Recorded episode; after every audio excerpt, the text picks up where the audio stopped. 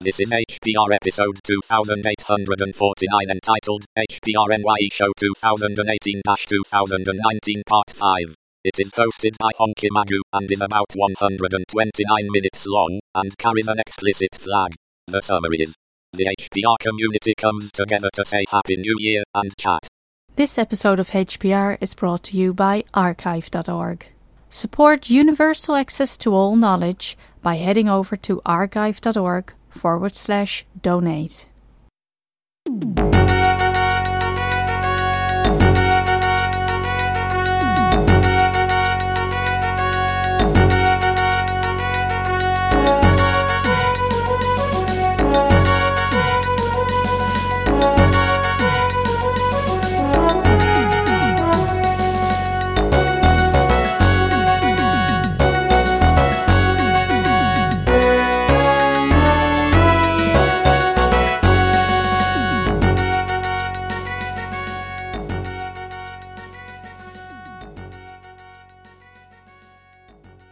Well, I don't know how well my audio is. I don't have anyone to test against. But I wanted to jump, jump on here and talk about the, uh, see if anyone else around here has been participating in the uh, Holiday Hack Challenge this year. The, uh, I ha- I'd like to hear about the challenge. I haven't been participating, but I'd certainly like to hear someone who, who knows more about it. so uh, every year, uh, Sans puts on the this annual holiday challenge for um, people that are uh, cybersecurity enthusiasts and uh, like playing around with their Kali Linux distros. And so, like last year, their their challenge was uh, using well, it, it was like it's a multi-part type of challenge for like last year's.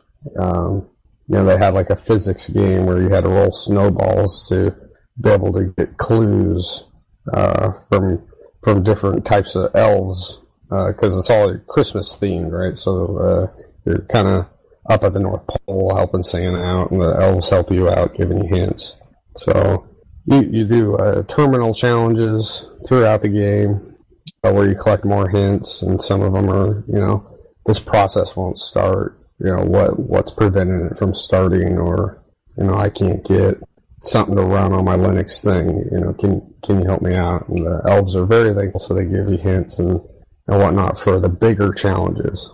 And so uh, the, to start off on your bigger challenges uh, was uh, the clues they gave you was about uh, like the Equifax hack from 2017, and you actually ended up um, using that same Apache Struts uh, attack on one of their machines that they set up.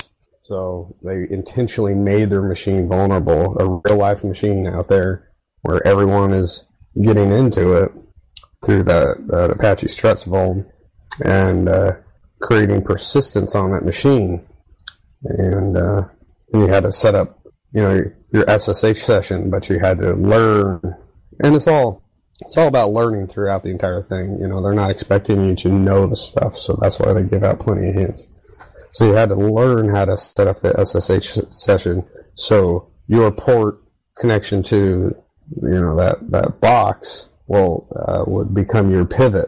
So you could pivot through that box out one side through the other to the rest of their network because that Apache struts box had that one exploit on it, but they didn't have any other type of, uh, binaries on the system for you to be able to use to you know, continue your attack. So you actually had to use the binaries on your own system to uh, run the rest of your attacks throughout throughout the the rest of their network. You know, so I mean that was kind of the what kind of got me hooked on it last year was being able to run an attack like that.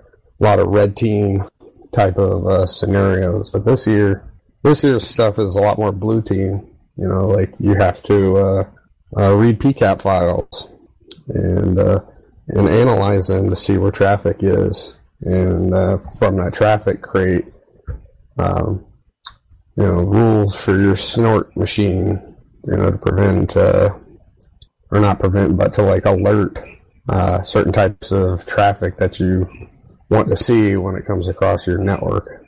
Um, you know, a lot of a lot of little different hacky stuff, and it kind of got me started down the path of uh, trying to do the hacker stuff, you know. But I, I think the guys that created are uh, part of a company called CounterHack. They got their own website, but the Sans Holiday Hack Challenge is what the main site for where everything's happening. You can even still do last year's challenges and everything, and they have write-ups, you know, in case you know if you get so you can kind of see what you're doing. But right now we're in week, we're just started week three of the, the hack challenge, um, and we still got a couple more weeks to go. They kind of give out a couple grand prizes. You know, they give out a free Sans course, you know, to like their top winner. And, you know, t-shirts and, and whatnot for other people, you know, that put a good effort forward. Uh, because you can, uh, I guess I didn't even say how you win or how you compete to win is you actually have to put together your documentation skills and document everything that you've done the entire way and submit that uh, to them and they read through it. I think last year, though, the grand prize winner actually put together an entire magazine, which was kind of cool. I can understand the sort of thing you're you're talking about, but my skills are definitely not at that hacker level. I see that like so you have other um, you know capture the flag type of websites out there, um, you know like hackthebox.eu, right? They uh, they put up you know machines that are very current uh, and they have like a po- you know like a hundred percent policy like no one is allowed to talk about it and if you talk about it you get permanently banned right before they retire a system. So like you don't get hints you don't get help along the way. It's just you living off the land and doing what you can do. But when you do things like you know the holiday hack challenge there's you know an entire community like that uh, a lot of people use uh, Discord, whatever that is, and then uh, another big group of people on, you know, Central Slack or Central Sec Slack channel, and you can, you know, work with people. Hey, I'm stuck on challenge number one. I don't really know what I'm doing. You know, can anyone help out? And you get like ten direct messages all of a sudden with people kind of telling you what to do. But Sans is also kind of included, you know, hint, hints throughout this. Hey, this this is a good article to go read, you know, or uh, they kind of changed their focus this year uh, from just you know reading article articles into more of a like a conference format where uh, this year's challenge is in a 3D environment and you make a little avatar and you hop around uh, Santa's castle and up on the second floor uh, like you know you went to DerbyCon or something, you know, there would be there up on the second floor. They have conference rooms up there, and you, the little man jumps in the conference room, and they got a YouTube clips up on the wall that'll start playing. You know, like you're actually at the conference, um, and you know they're all they're all pretty relevant talks. Uh, you know, some of them kind of talk about stuff that might still be part of the challenges here, or or not. I haven't seen it yet because I haven't finished the challenge. Uh, but yeah, it's uh, they they try they try their best to try and and push people toward towards you know learning something, trying to get an answer to something, and then you know they still have the challenges for you know the guys that do this stuff professionally every day. You know, uh, the challenge I'm stuck on now, I might not finish it in time to be able to submit anything, but there's just tons of people that have already finished it already. You know, because they're definitely professionals. yeah, well, again, I've got a home network set up and whatnot, but I really haven't uh, done a lot of work. For one thing, I haven't done a lot of work using the network as a network instead of just a funnel to the internet. All right, I'll get I'll give away the answer to the first challenge here. All right, so like the very first challenge that they have for you is a they don't call it a Raspberry Pi, they call it a Cranberry Pi. All right, and they give you, you click on it, and it pops open a terminal, and here it says, um, you need to, to exit out of VI, right? So one of the hints they give you is like to the main page of the VI editor, right? But if you've done it before, you know, you know, control colon, you know, pops you out of it. But if you've never done it, now you've just learned how to exit, you know, control colon, you know, pops you out of it. But if you've never done it, now you've just learned how to exit the, you know, VI. You know, it's not all about networking. It's, you know, oh, I mean, you know, some like the PCAP files, I guess, kind of knowing, you know, your different ports and stuff like that. But, um, you know, a VI challenge, how to exit it, you know, that's not too, too bad. But if you've never seen it before, now you've learned something. Yeah, I really haven't dug into VI or Vim like I probably should, but there's so much that I need to dig into with the Linux. I'm, you know, I'm just grinding along. Well, I found a pretty, a pretty good site for kind of getting the baseline of, you know, getting your, your terminal skills built up is a, a challenge, and all the answers are out there uh, for it. So it's kind of easy to cheat at it. It's uh, called Over the Wire. Uh, they have a bunch of war games on there, and the one for the ter- you know for your Linux command line challenges is called Bandit. So you, they'll they'll ask you to do something. You're like, oh well, I'm going to search directly for this, and like all the links that pop up are you know people's write ups for the challenge. So it's kind of hard not to cheat yourself sometimes with it, you know. But uh, you know that's a that's a good resource for learning you know more about the Linux command line. Um, it, you know, like I, I, I, go to these conferences and I see people up there using like Tmux uh, in their terminal and they're just flying through it. And you know, I have my cheat sheet out in front of me because I can't remember how to get back to the other you know terminal. and there's even ones out there uh, like under the wire. They do. Uh, they're all about learning uh, your PowerShell commands. You know, like how you know how like if you wanted to read a file in the Linux command line, you can just use cat, right? Uh, well, Windows can kind of do the same thing, but what is that command? You know, they kind of push you down the path of learning what that command, you know, that counterpart command is. Uh, you are aware that there is a PowerShell deb. Uh, PowerShell dev. Um, I'm not sure. A Debian package by Microsoft for PowerShell of PowerShell. Oh, okay. all right, fair enough. Just thought you might be the kind of guy who would download it for just yucks. Well, I prob- probably would. You can just install it in your current system. It'd probably be faster than booting up a VM. Also, uh, using PowerShell, and I don't know how it's implemented. Whether it's implemented as a true shell, i.e., you know, right, or whether it is implemented as as a program that you that you have a separate interpreter for. It would be interesting to see how it mixes with you know Bash or your name your shell here. One of the things that I th- think that I need to do is set up a machine that only has shell or command line access. And then I would be motivated if I'm going to work on that machine to learn how to use that that environment. Yeah, that's kind of a hard way to go.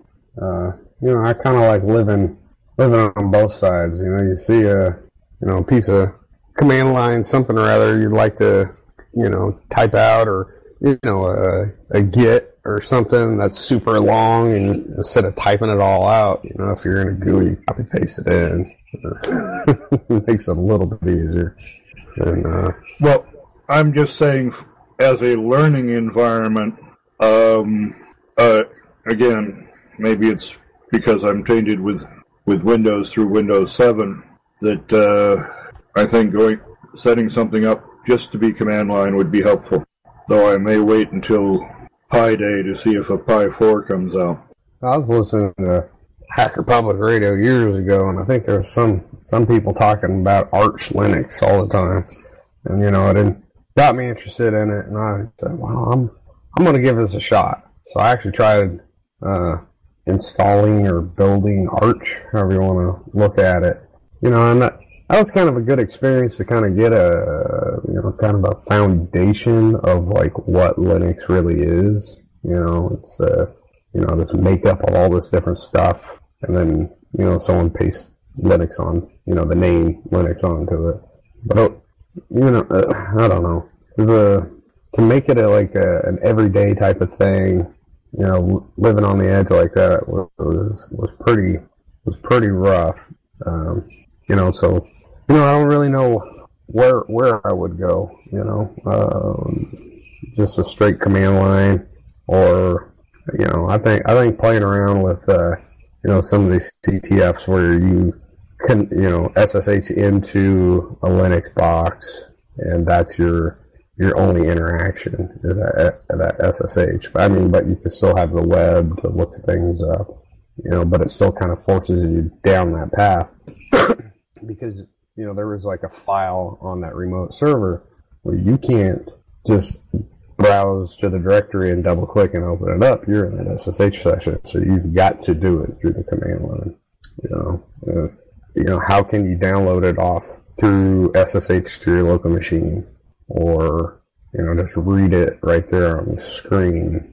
You know, the, it's giving you an opportunity to kind of learn those skills without you know suffering. well, actually, one thing that I'm been looking at, but I haven't yet fully implemented, is GNOME boxes. I really would like to get into that because uh, having something where I can run Linux and without having to deal with VirtualBox is really good would would really uh, make me happy.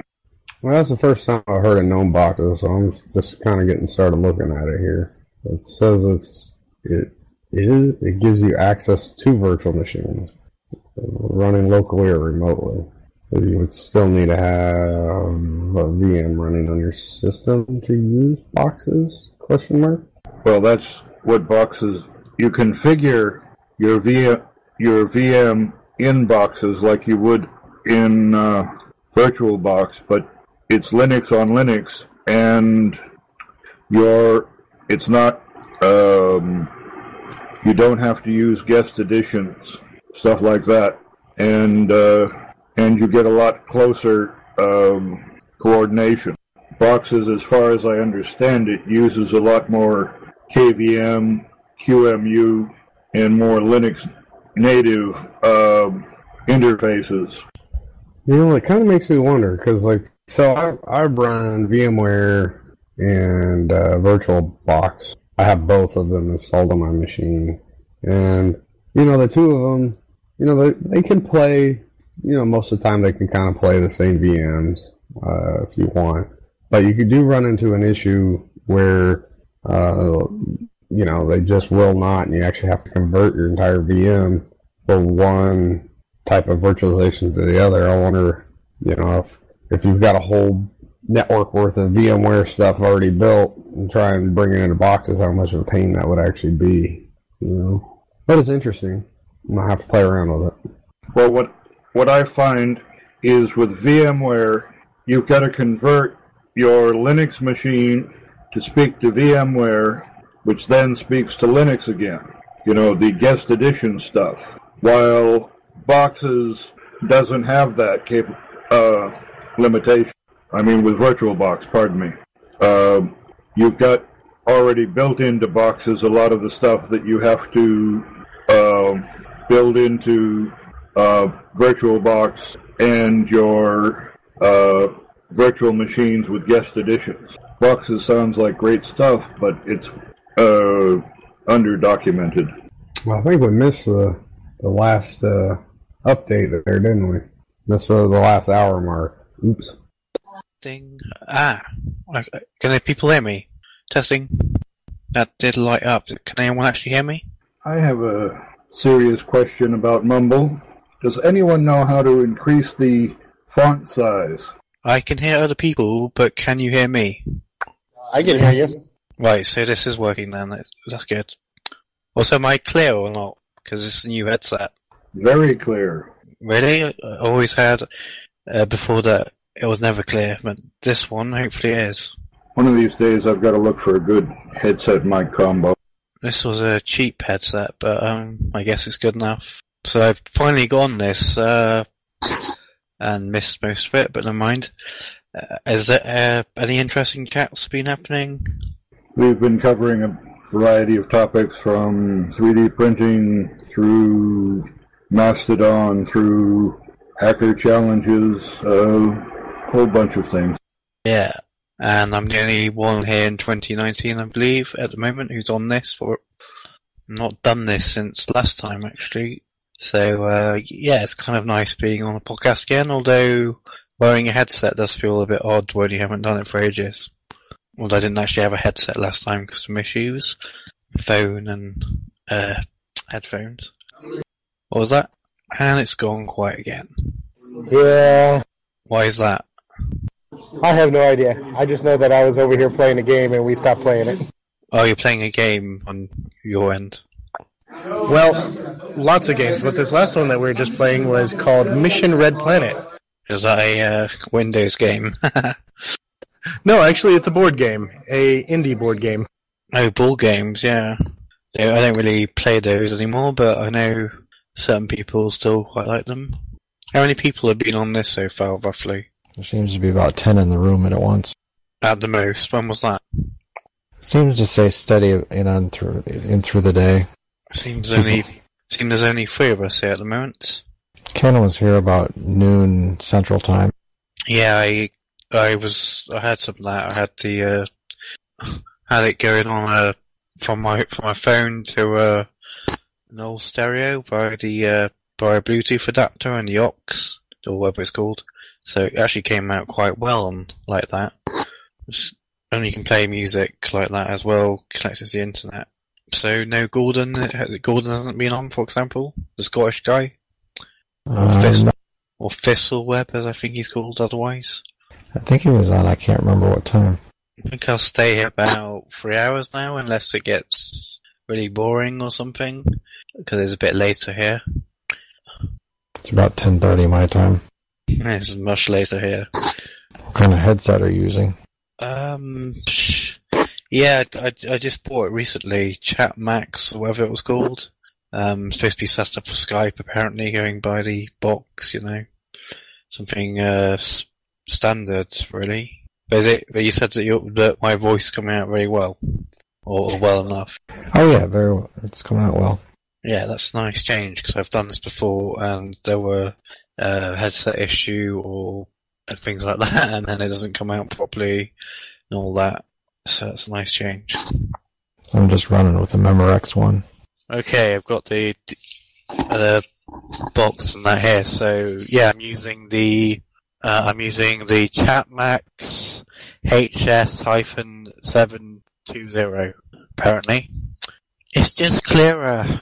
Converse clearly with clearly with superior USB digital audio and all that kind of stuff that they put on these things, don't they, to advertise it? But I guess it is clearer.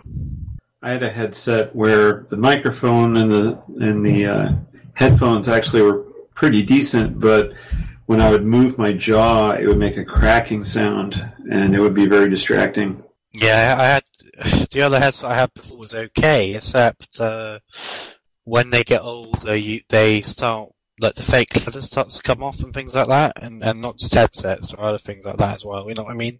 You know what I mean?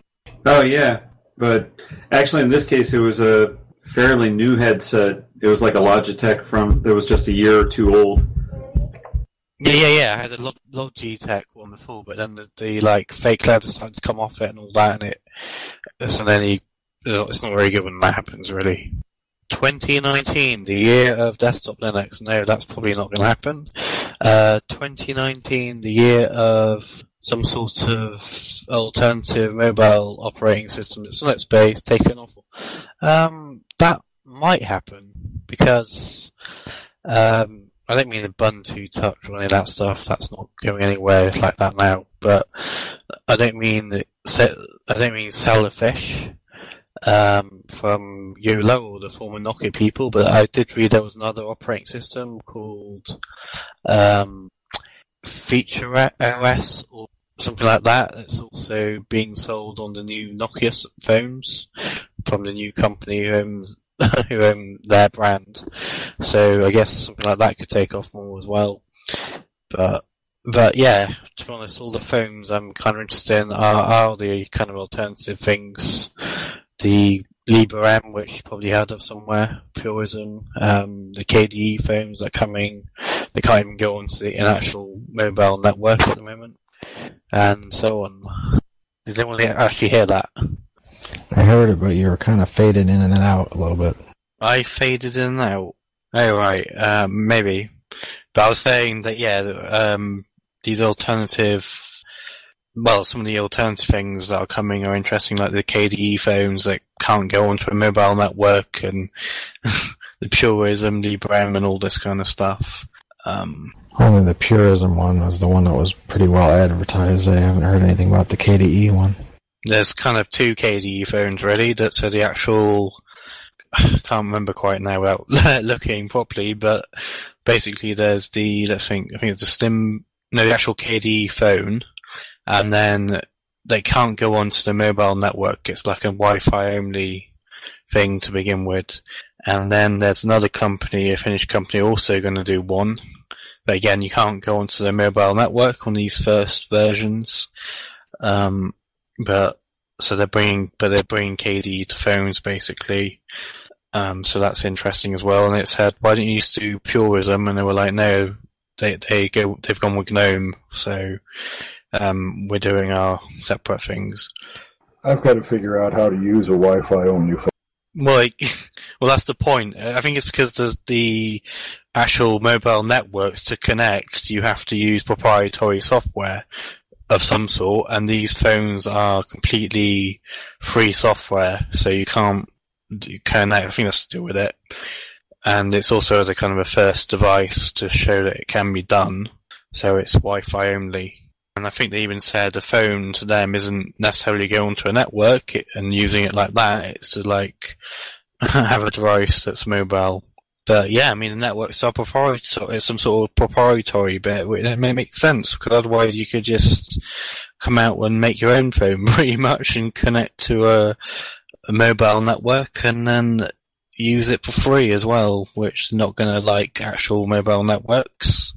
Yeah, well, if I was going to go serious with Wi-Fi, I would have to go uh, get myself some private internet access. What, like a VPN, you mean? Yes, that's actually the name of a private internet uh, of a VPN company. They isn't that the one that sponsors Freenode as well, isn't it? I think. I don't know, but it seems to be a good deal, and it wouldn't take me too much to convert my network over to it. Well, yeah, but I, I was, but yeah, I meant, but I did mean like mobile phones, but they're not. they just can't be used for actual text or calls at the moment, or to begin with, because of how it's done. But it's all kind of interesting um, stuff that's on the verge of coming.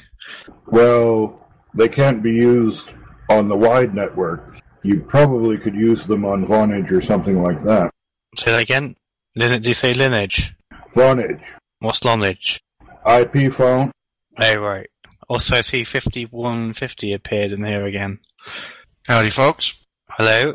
I've not spoke to you for about a year, but hello. Yeah, how's everything going? Um, yeah, so it's okay. You?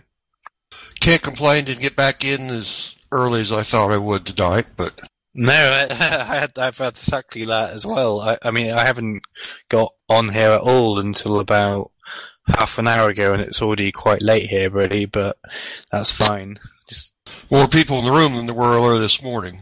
say that again. I said there's a lot more people in the room than there were earlier this morning. Uh, yeah, yeah, I guess. Oh, I, I'm I didn't. quite. I didn't check my start time, or I would have been out here earlier. Start time for what? To get back or to get on this? To get on this, uh, I was reading it backwards. What do you mean reading it backward? If I, I- was thinking that it was going to start evening my time instead of morning my time. I'm I'm in the Eastern Standard Time Zone. Yeah. Well, no, that's fine. It's, but I mean, it's 26 hours. It's basically going to be drop in when people drop in and then no, well, some people stay for most of it, depending on the year, but that's fine. Actually, you stayed for most of it the other, uh, about two years ago, didn't you? 5150. I don't know if that was two or three years ago, but yeah, I was, ex- except for when I had to go do chores, I was on nearly the whole 26 hours and I wasn't, uh, Ken can tell you I wasn't making any kind of good sense by the end. No, and I kept it going nicely in the after show a few years ago as well. Or three years ago or something. Well, good evening, folks. Uh, my name here is Steve. Welcome, Steve. From, from America, I assume. Yes, and I think pretty close to 5150, if I'm not mistaken. I'm uh, I'm in Kansas in the United States. Yeah, you're actually his neighbor. Um, very close. Fancy that, another Linux user in Kansas. He's actually your neighbor, very close. Yeah, I don't know if you remember. I actually met you 5150 briefly at uh, the uh, Kansas Linux Fest a couple years ago in Wichita. Oh, okay, yeah. Well, um, you know, sometimes I get tr- uh, trouble keeping people I haven't met that often very straight, but yeah, good. Uh, I try. Uh, been trying. Uh, there's there's another person who wanted to take the lead on it, but had an idea of maybe st- doing something next spring. I think we're running into, you know, getting too late. May- maybe for all next year, not be uh, doing another fest. But it's it's not completely, you know, cold and dead or whatever. There's a, there's a few of us that uh, would still like to see something done. Yeah, for sure. I'd I'd like to see something done too. I uh, I know some of the guys that were in charge of it those two years that that it was at WSU, and I can understand that they don't want to do it every year.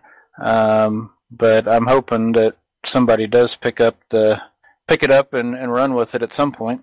What are you talking about? Conferences? Yeah, uh, the Kansas Linux Fest. Um, it was a it's uh, happened oh, three, four years maybe total, and uh, not a huge turnout. But uh, you know, the last couple, the last year, it did not happen, and we're just talking. We'd like to see somebody pick it up and and run with it again. Yeah, uh, too far for me. I can't go to that one. Way too far away.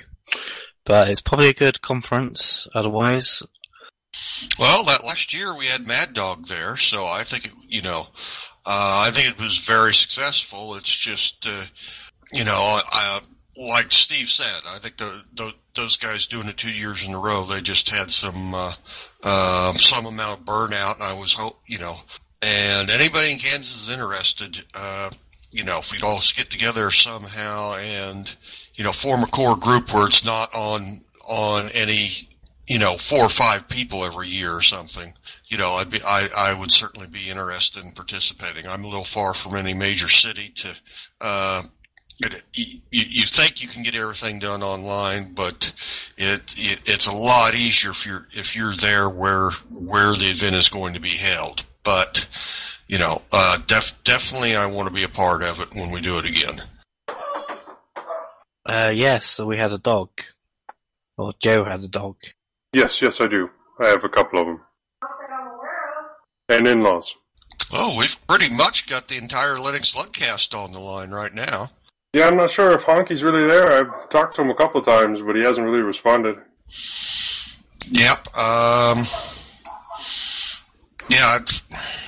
Uh, he was on this morning, but you're right. I think he's on just more to record and maintain stuff and all that. So my project lately has been uh, trying to set up a FreeNAS server. Anybody uh, mess with FreeNAS before? No. Not in a really long time.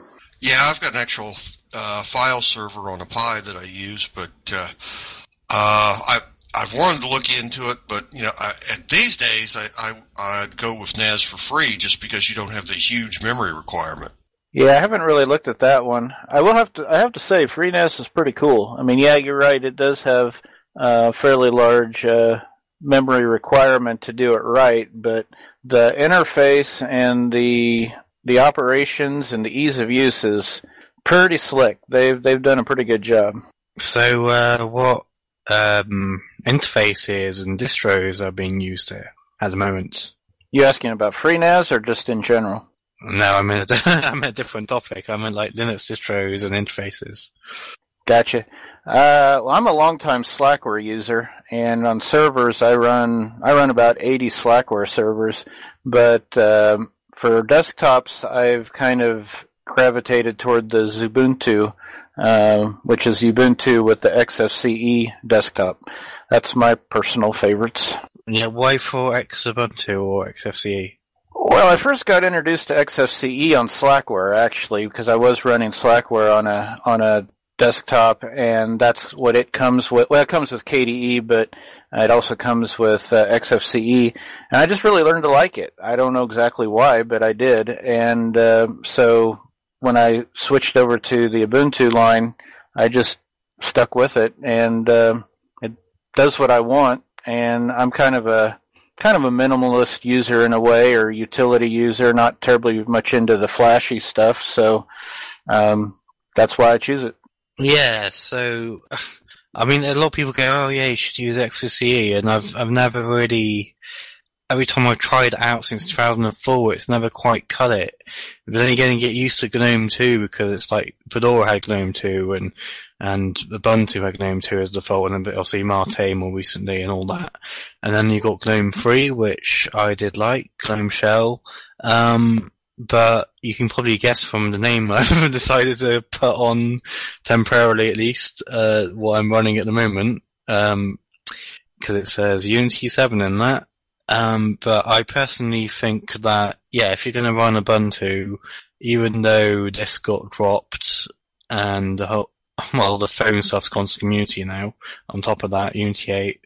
But I just felt like when that came out, I mean, they got a lot of flack for it and everything, but they were actually trying to do some innovation here and the consumer innovation, trying to get, like, usual people to use it, and I think they were on something there. It was better than the old GNOME 2 patching they used to do. And now I feel like if you're going to run GNOME Shell, you might as well just do in some other distro because, you know, there's plenty of other distros that, um, run GNOME Shell and you could debate better even. So I don't, so yeah, I, I'm kind of living in the past if I'm running UT7 because it's been dropped, but I am currently because a bit like you, it does actually work. It's quite easy to use. You've got your icons there. It's, you know, it's quite easy to actually get things done whilst you're running it. Whereas something like GNOME 3, GNOME Shell is nice and good, but it's also more flashy, which can get a bit annoying sometimes, depending on what you're doing. Yeah, I, I never actually ran Unity. I I thought I should probably try it sometime and just see what it's like, but uh, so I really don't have any opinion on it. But uh, I was used to the XFCE, so I gravitated towards that, and I'm not the type of guy that goes looking for a lot of changes. If I can get it to do what I want it to do, then I'm usually happy. So that's how I how I kind of roll. Yeah, yeah, yeah, yeah. That's what I'm like as well. Generally speaking, yeah, one good default up. Oh, and of course the other thing with Unity was that it was tied to Ubuntu because of how it was made. Basically, they tried to port it to Fedora and OpenSUSE, but there was some technical issues. Um, and then the Unity 8 interface was never good enough on the desktop quite. It was getting there. It was progress, but then it got dropped. On the, uh, phone and tablets, now under UBports though, what's left of that in the community, I mean, that's very good. That works really well, I'd say. Um, and I've got some of those devices myself. Um, well, I've got a, let's say a broken tablet because of some, uh, issue being dropped and then someone's going to fix it and it came back in an even worse state, and I've got two of the phones. Um, and the other one is KDE. Um, I, I, I, don't, I've never, I've got involved with a distro that a lot of people use KDE by default as well, but I never really liked KDE. It was always very bloated. It, um, it, I mean, it's like it looks like Windows uh, as well. But well, you can go beyond that. And really, Microsoft did copy certain features off KDE. There's an old video, window, uh, someone on YouTube, I assume still, Australian mole with. It, this is Windows 7, they say to people, it's actually KDE 4. And but yeah, it's great. We have all this choice of interfaces and even file managers and terminals and all kinds of things. Yeah, kind of like you. I I tried KDE long, long time ago, and I wasn't overly impressed then. But my understanding is it's changed a huge amount and is a lot better than it was, and so I, I think it's a viable option. But I've I've just not messed with it in the in the last decade, I guess. Yeah, it's well, yeah, it's changed. KDE three was this. It lives on under the Trinity project actually, that which is good. Um, KDE 4 is quite different in certain ways, and then this KDE 5 or, or it's just all Plasma now, um, is again different, but it doesn't quite cut it for me. There's just something, I don't know, it just doesn't do it for me. Um, a bit like XFCE, which you obviously like, but again, it doesn't quite cut it for me. I tried LXDE and stuff like that before, it doesn't quite do it. Um, but I guess it's kind of what you're used to and how, how when you got introduced to something and what you kind of um, went along with, and then you sort of get your own personal preferences, and that applies to everyone. We like different things for different reasons. Well, that's the great thing about uh, Linux is it's you know far more customization than is uh, to your personal taste that is uh, possible. Yeah, yeah, yeah. That's the proprietary. Yeah, yeah, that's basically what I was saying earlier. We have more customization choices and choices of interfaces, distros, and all kinds of things, whereas you, whereas you won't really have that with Windows or, or as much, and Mac and things like that. My my preference is a lighter hierarchical interface uh, rather rather than say Unity or GNOME 3 where they uh, you know they put your five most used applications at the top. I, I prefer to have stuff you know broken up office, internet, games, whatever you know on on a main menu. Uh, and, and like I said, lights things like Monte, LXQT, uh, XFC, something like that. Yeah, yeah, you mean like categories, groups, because there was a, I think an extension, no, I think GNOME 2 used to do that, or usually, you'd have like your internet group, your office group, and your, and graphics and, and games and all this, and I think that with the other ones you can get extensions that would allow for that, but I, I, I think even GNOME 3 did it for a while, but then that got dropped, or I'm not sure quite, but I think I get what you mean. Yeah, I mean, I've, I've run GNOME 3 and it, What was that? Says GNOME 3, what did you say? Well, like I walked on Joe, but yeah, I, I ran GNOME 3 to try it out and I did put in those aforementioned extensions, but it's like, you know, might, might as well start out with a lighter desktop that all, it's already organized like that. Oh, uh, you can say something, Joe. Oh, um, no, I don't have something on this conversation. I was going to ask Paul if he's still at the house, but he doesn't seem to be responding. Did you get any uh, interesting devices? Uh, I'm gonna say, I'm gonna say last year now, uh, referring to well, here it is, referring to 2018. You're not. I think you're about to be in 2019. But anyway, you know what I mean. So let's say 2018. Did you get any new interesting Linux-based devices or anything like this? 5150. Because I remember we had this chat before, and you were like, "Yeah, got the uh, GPD." Got the next stock it was back then, and so on.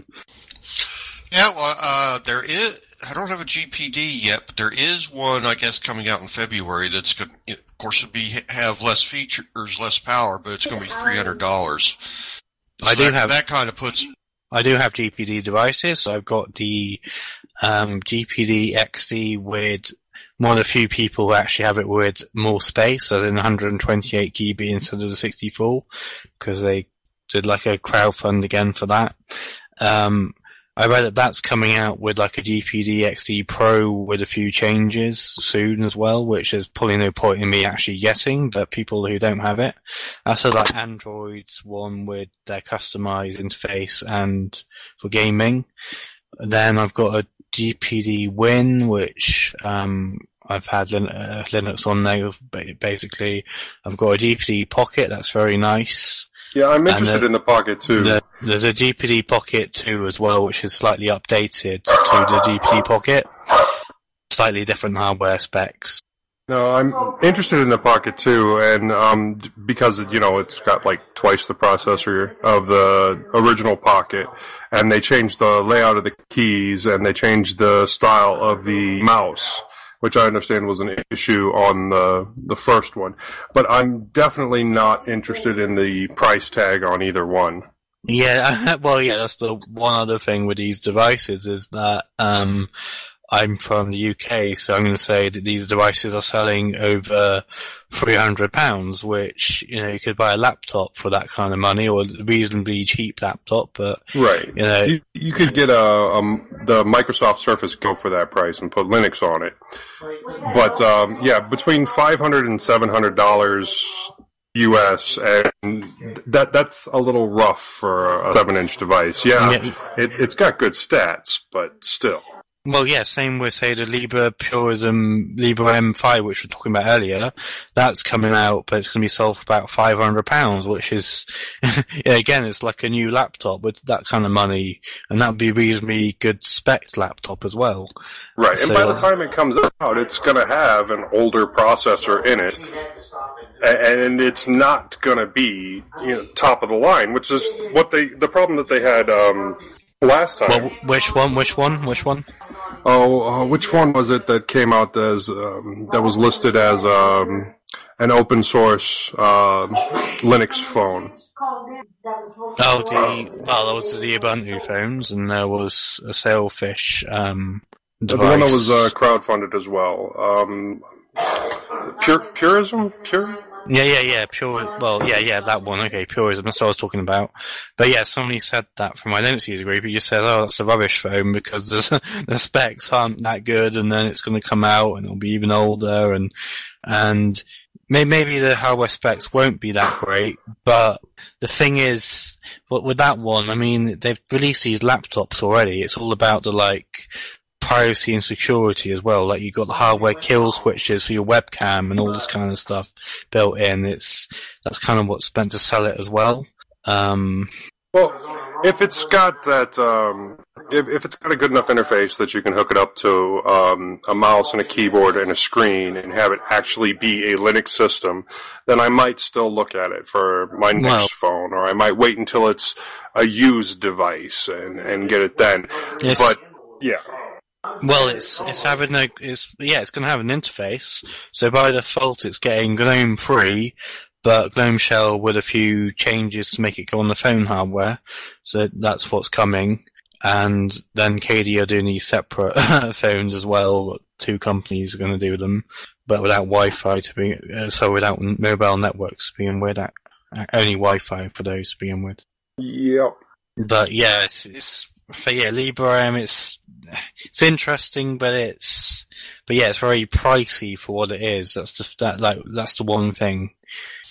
Yeah, if I, I would love to have one, but if I could really, really justify it for work, uh, 15 year, well, 10 years ago, uh, well, maybe 15 before I really got into Linux, uh, I had a, a Sony Palm Top, which was the, you know, kind of, kind of looked like four factor of a camera and you, and you had like a three or four inch LCD that you would push up and then you would, and then it would have a keyboard under where the LCD originally was and all that. And that, that was that if I was, you know, wor- working in a school and went into a lab or something, I didn't have to say, hey kid, I need to use the computer, get off.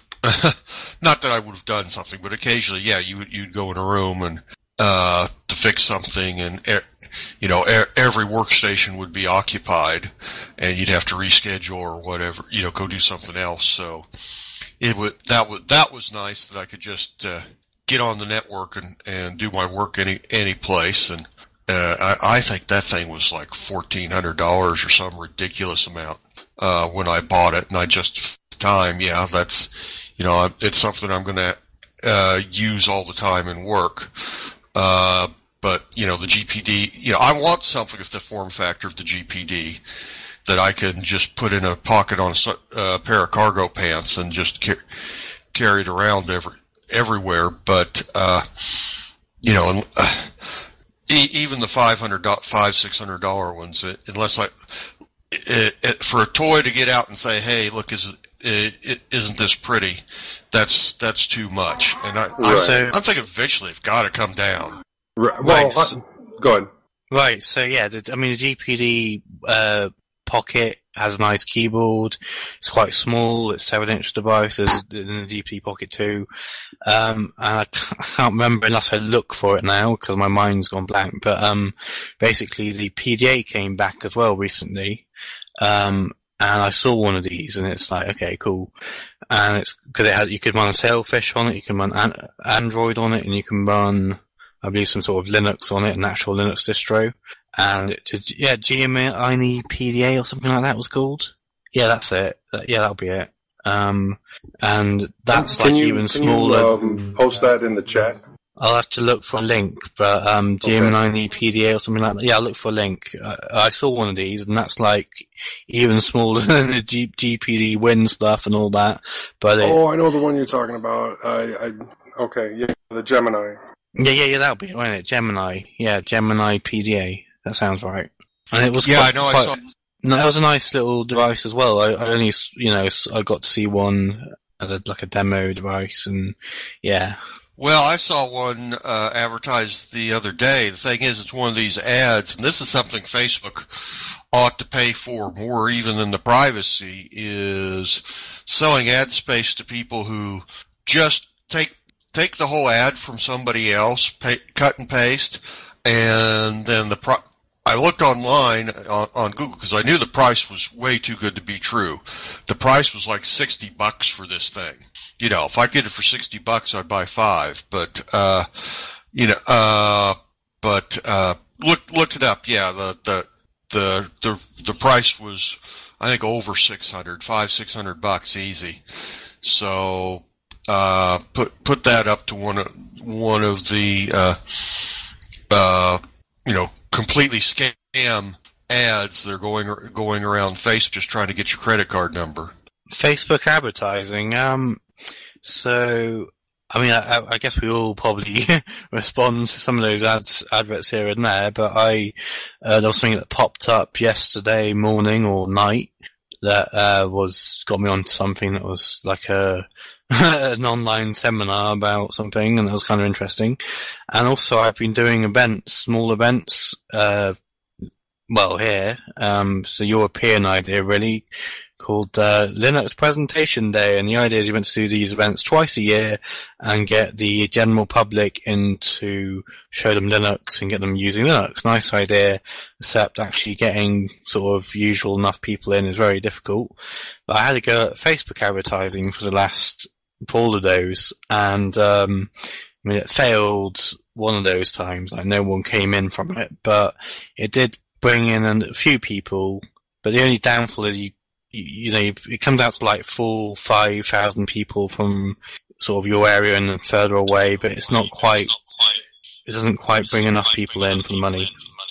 Or it needs to be set up to target, and my headset's gone weird, I think. No, it's uh, it's Vennet. It's Vennet. Yeah, Vennet. You, you need to switch to push to talk, Vennet. Well, I, I wasn't supposed to talk. Hey everyone, this is Claudio M. Uh, just wishing you a very happy new year. It just struck 12 over here in Miami. Happy New Year, everybody. Happy New Year. Happy New Year. sir. Uh, Happy New Year, except it's uh, 5 a.m. here, or just after, actually. Happy New Year. Happy New Year, East It's Coast. still like 10 o'clock here.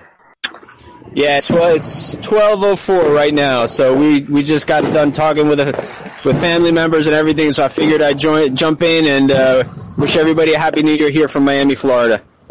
Anyway, wishing everybody else a happy New Year once you get there. see you see you in 2019. Good night, guys. Catch you in the morning. Alright, night, yeah.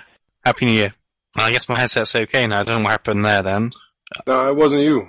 Uh, it wasn't actually me. Okay. It, it was Venant, um, I guess, not using a headset. It was too close to the mic or something. But it seems to be corrected now. So I was saying that PDA device was nice, and then and then it's like, oh, so that's another device that can run Sailfish on it. Oh, that could be interesting. Oh. But it's another five hundred pounds device or something. But that's that's the one downfall with this Right, interest, right. isn't It's it? still- the one downfall with this kind of Yeah, interest. it's a six hundred dollar device with less of a processor than the um, GPDs. A- And yeah, it's a it's a slightly nicer, smaller form factor, but I, I think I'd still rather, if I were going to spend that kind of money, go with the the GPD. GPD Pocket and Pocket Two is a bit bigger, but that's that's good anyway. It's good. It's quite small, and plus you can plug in a normal USB keyboard and mouse if you want to do that. You know, it's like not sure you can do that with the other one. Uh, the Gemini it has two USB um, C slots, so you should yeah. be able to get an adapter and then hook up a Yeah, USB. I like I like how you say adapter now because yeah, this USB C stuff. I mean, uh, you know, the only devices I have that require USB C are quite simply the GPD Pocket and the I think the GPD Win as well, and maybe the XD, right? And everything else is USB, you know, two or whatever the standard, you know, what, the old stuff. And it's just really annoying because I was doing this event, and it's like, oh, I need to get that charged up. Uh, where's my cable gone for charging? I'm gonna have to buy a new cable. I had to buy. I was buying it there and now from a shop, so it costed. And a not fortune. only that, but if nobody has a USB-C charger, then you need the specific USB-B to USB-C. It doesn't know about the charger quite. It seems to go in a normal charger. You just pl- change the cable. Right. Well, uh, the one saving factor of the Gemini is it can be used as a phone, but I don't, you know, I have no interest in a six hundred dollar phone either. No, although although although on the subject of USB-C, why have they done that? What was wrong with the old, you know, the old standard one that most of these devices have? Why have they updated it? I think it was to save space because this this is a, this Gemini is a very thin-looking device. You know, USB uh, USB-C is small though, saying the cable where the cable goes in. Yes. So other than that, there's not much difference between the two really. Well, U- USB-C can do video. It can. It's Much all higher singing, all dancing. It's all singing, all dancing.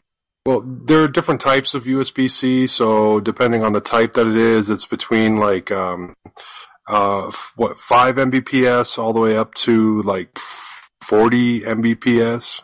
Yes, y- hang on a minute. Yes, you, Urilu, whatever you're called. There's a freenode HPR, Oggcast Planet. And I assume you heard that. Yeah, thank you. I was gonna, I was gonna say, give him that exact same message. And you can, and you've done text now, that should work, yeah. But yeah, this USB-C, I mean, it just feels like they've kind of updated for the sake of updating, generally speaking. But maybe you, you can do video and sound like you, somebody just said, but, you know, you know what I mean?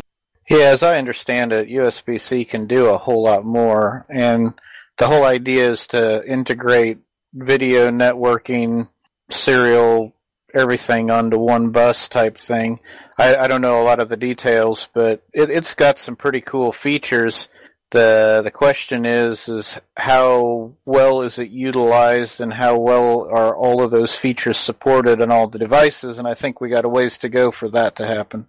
Well, it says it's going to be like the BIOS in the, in the old PC, apparently, which a bit of a different subject, kind of, but like there was no standard, they said, and then they came out with all this yeah, UEFI nonsense, which, uh, uh, yeah, I had some right issues with this laptop but, uh, about a year ago, but I found the ideal kernel parameter workaround to get things working. Like, like a standard, like if there's no standard, all the devices, uh, things aren't going to be supported exactly the same, that's what I meant. UEFI, when it came out, kind of felt like a direct attack on open source operating systems. Well, apparently when there's no keys, yeah. Or at first, or, yeah. Yeah, at first, you know, you couldn't get keys for Linux to be able to get it to run. But I thought everybody got keys relatively quickly. I thought like um, Ubuntu and um, Red Hat bought keys or got keys right off the bat, and everybody just used those. There was a lot of like when it was when it was more speculative. Um, the UEFI stuff was more speculative. I thought it was Right. more of like the great fear of they're trying to you know keep us out. Yeah, That's what it felt like. Didn't end up that way, but Well, and then there, there was the, uh, you know, I think early last year, the, I don't know if it was Microsoft or Intel made the change. You know, somebody, somebody had said that no, we're not going to, uh, we're not going to install our software. Uh, I think it's actually Microsoft said that, that you know, you, can't, if you make your computer so that you have to have, uh, UEFI key, then we, you know we won't sell you Windows or something. I don't know if that it was them or maybe it was Intel, and I think that was rescinded. So there is the possibility now of a machine being built that you know only only runs the operating system that it came with. Yeah, I think Microsoft wanted to do that with some of the, their laptops or tablets as, um, as well, or, or originally, and then that kind of changed a bit. Yeah, that just came out just a couple months ago. I think I heard that, but I don't really know what the status of it is now. Thing with UEFI, I mean, yeah, okay, Secure Boot, disable Li- Linux distro booting, all this. But here's a story, very true story, that was very frustrating. Uh, it's quick, uh, I'll say it reasonably quickly, I suppose, but, um, so yeah, I, I had my laptop here, which I'm on at the moment, and the motherboard failed. I mean, this HP laptop had problems from day one. It would overheat. There would be an error in Windows, things overheating. I rang them up. Waste of time. And then it lasted about a year or, or nearly two years. And then motherboard failed. Had somebody look at it, couldn't fix it. Somebody else couldn't really do it. So I got it sent off to their partner company to get the motherboard replaced. And I had to pay like £213 to do that, which was annoying. Somebody said, due to consumer rights law, they, your laptop's worth £500, it should have worked five years, but I didn't play it, do push for that enough or whatever, so I had to pay. And it came back, and of course Windows loads up and all that, so they think it's fixed. And so here I am, uh, 2017, at say, what we call Boxing Day here. I don't know if you do that in America, the day after Christmas. No, we like- don't do it, but um, yeah, the day after Christmas Day we call Boxing Day in the UK, so 26th of December. And I'm like thinking, right, I've done all the Windows updating, I've updated Windows, I've done all the reboots of my upgrading back to Windows 10, all this, you know. I'm on the Linux stage, woohoo! And so I got my USB stick for Ubuntu or something, and I put it into the machine, and it doesn't load up at first, or it loads up, but then it black screens when I load up a Linux kernel, try to load up the live session, try a different USB stick, same problem, try a few, all- this black screening, um, I make look at the UEFI BIOS, and I basically can't boot my Linux distros up, and so in the meantime I had to use Windows because I mean Windows worked, so you know, and I went to my Linux user group. Can somebody look at this? Can can you, um, you know, no one could really do anything as such. And then eventually this guy was like, "How about trying ACPI equals off as a kernel parameter?" And that loaded it up. But then like, the Wi-Fi, it turns out, isn't working, and the it can't suspend and things like this. And he says probably a problem with the Wi-Fi not having a driver. I tried a driver. No, it should be on there. And I looked around Google myself um, a, a- few weeks later, and I found another kernel parameter, like on the Ubuntu form. Somebody was like, "I had this problem. I got a black screen, and it basically said ACPI underscore OSI equals." And I put that in there with my in my kernel parameter in the grub, and then it was like magic. It's like magic. It loads up, the Wi-Fi works, the spam works, all of this. But it's kind of interesting because you've got to be like sort of honest with the computer or honest enough. Because if you put, if you have nothing, it means nothing. There's an operating system on here. I can't tell you what it is. So load it up. We can maybe try with Windows or Linux on the on the end of that, and it might work or might not work. But I was talking about how that's like being honest with the computer at the same time. So that was interesting. But yeah, all this because of some silly UEFI and my motherboard being replaced. It's going to be the same motherboard, but I guess updated it slightly. We'd updated the BIOS, same problem. I had a BIOS bug or something in the UEFI, and I still do Whoa. really, but I have a workaround for it to get my Linux working. Right, right. No, I, I had the ACPI off issue until very recently, and it had to do with um, Ubuntu kernel updates that made my particular motherboard go from working perfectly with suspend and resume, and uh, I could monitor the battery and all of that. it just wouldn't load, and I had to use ACPI equals off, and all of that functionality went away. And then, like with the most recent kernel update, I've been able to remove that from my grub parameters, and everything started working again. So every now and then, you might want to go in and manually delete the ACPI parameters there. And um, load up and see if it works, and then if it doesn't, just load up again, and you know, don't permanently change it until the fix is actually in. Well, well, yeah. I mean, like, well, ACPI equals off was like what this guy found from my Linux user group, and that. So he, I, I, like I said, I tried that, but then my wireless wouldn't work, and my suspend's not working, and, and things like this. But with the other kernel parameter that came up, it was like the magic workaround. It really was. Like ACPI un- underscore OSI operating system information equals, I assume that stands for.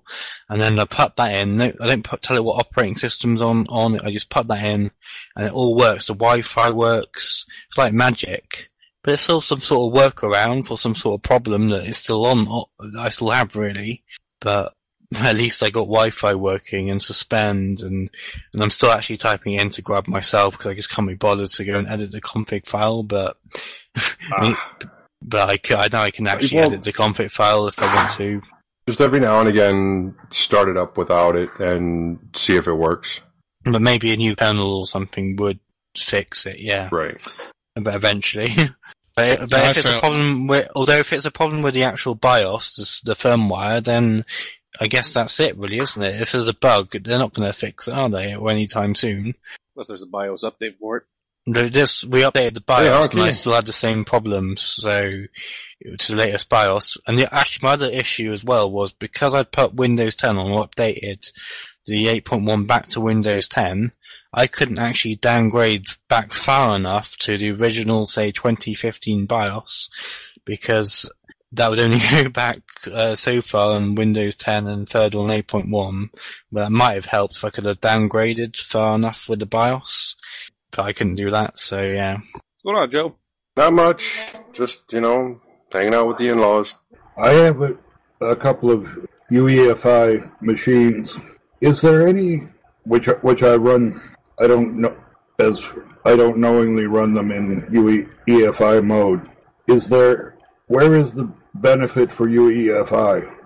That's exactly it. there, there basically is no benefit as a Linux user because, like, for example, let's just take the classic turn uh, to put your USB stick up. I believe you can do it possibly without doing this now, but you'd have to disable secure boot. So you're basically disabling one of the main features of UEFI, which is meant to stop the USB sticks loading up because of security anyway. And I think there generally is no benefit as a Linux user with UEFI, quite quite simply, unless somebody knows otherwise. But it mostly just causes problems for people who are running Linux or can do. Well, also, I think there may be more benefit if you're running what Win- Win- Windows, yeah, yeah, Windows. No, if or- you're if you're running if you're running very very large disk, what such as what? uh, several terabytes per per uh, device. Why would UEFI give you a benefit? Well, it allows you to slice the slice the disk without going to uh, extended partitioning. I'm not. I'm not sure about that, but possibly, yeah. No, you're talking. Okay, now that did come out at roughly the same time as UEFI, where the BIOS is allowed for larger disks to be uh, used as boot disks. But it was really two separate things that were going on at the same time. Okay, so I'm so it's the GPT partition table that I'm actually thinking of. No, that yeah, that so yeah, the GPT partitions, right? Yeah, that's to do with UEFI as well because of how it's like uh, set up. So you, yeah, you need like a GPT partition table. That's right, and then you have to sort of tell it to the distro to like use a GP, uh, the UEFI partition to boot and things like that normally as well. Okay, it's the GPT partition table that allows you to slice your four four terabyte disk into you know uh, DVD sized chunks if you want. Right, yeah, yeah, possibly. I don't know about that. And then I was going to quickly say, and then also with UEFI, because of how it's done again, you, you basically have a different version of Grub, um, and then you have a different, from the, the old version that will be for the BIOS. I know that from Linux distros. Found an interesting thing from Oracle of all places. Notes on the Sunblade X32B administration guide. UEFI allows you to boot hard drive partitions larger than 2 terabytes. Support for more than 4 partitions on a drive. Fast booting. Supposedly efficient power and system management. And better reliability and fault management. Right, so it may be useful for servers or something like that, but for average people, uh, and Linux users or whatever, it probably not so much. Yeah, I don't have a 2 terabyte boot partition. No, I think most people don't somehow. I don't know. Storage is getting pretty cheap. Storage, yeah, yeah, SSD storage as well. Odd side note: What is Boxing Day? Say that again. Boxing, Boxing Day. What is it? Yeah. I said that earlier. Yeah. Did you, did you miss that, or did you hear me? About what Boxing Day is? I heard that you celebrate it. I didn't hear what it was. Well, it's celebrate. Well, not exactly. I mean, well, kind of, I guess. Um, it's it's basically um, yeah. You have like the Boxing Day sales as well. Like Christmas Day has been, so now they want to sell out. Um, they, you know, they want to sell stuff again. The sale, uh, old Christmas stock possibly. Um, and it, uh, but it is a bank holiday, so yeah, people get that day off work as well. Actually, since I looked this up uh, just last week, uh, Boxing Day was the holiday for those people in service or service industries who worked on Christmas. It might have been in the past, but now it's like it's basically a day off for everybody. It's bank holiday, and it's about selling some of the old Christmas stock possibly as well.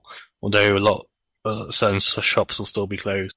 Well, it basically gives gives the uh, Commonwealth people who celebrate it another Black Friday.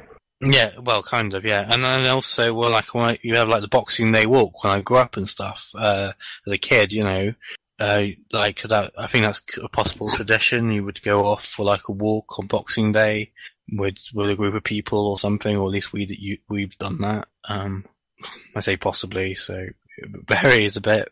So I can see that being useful.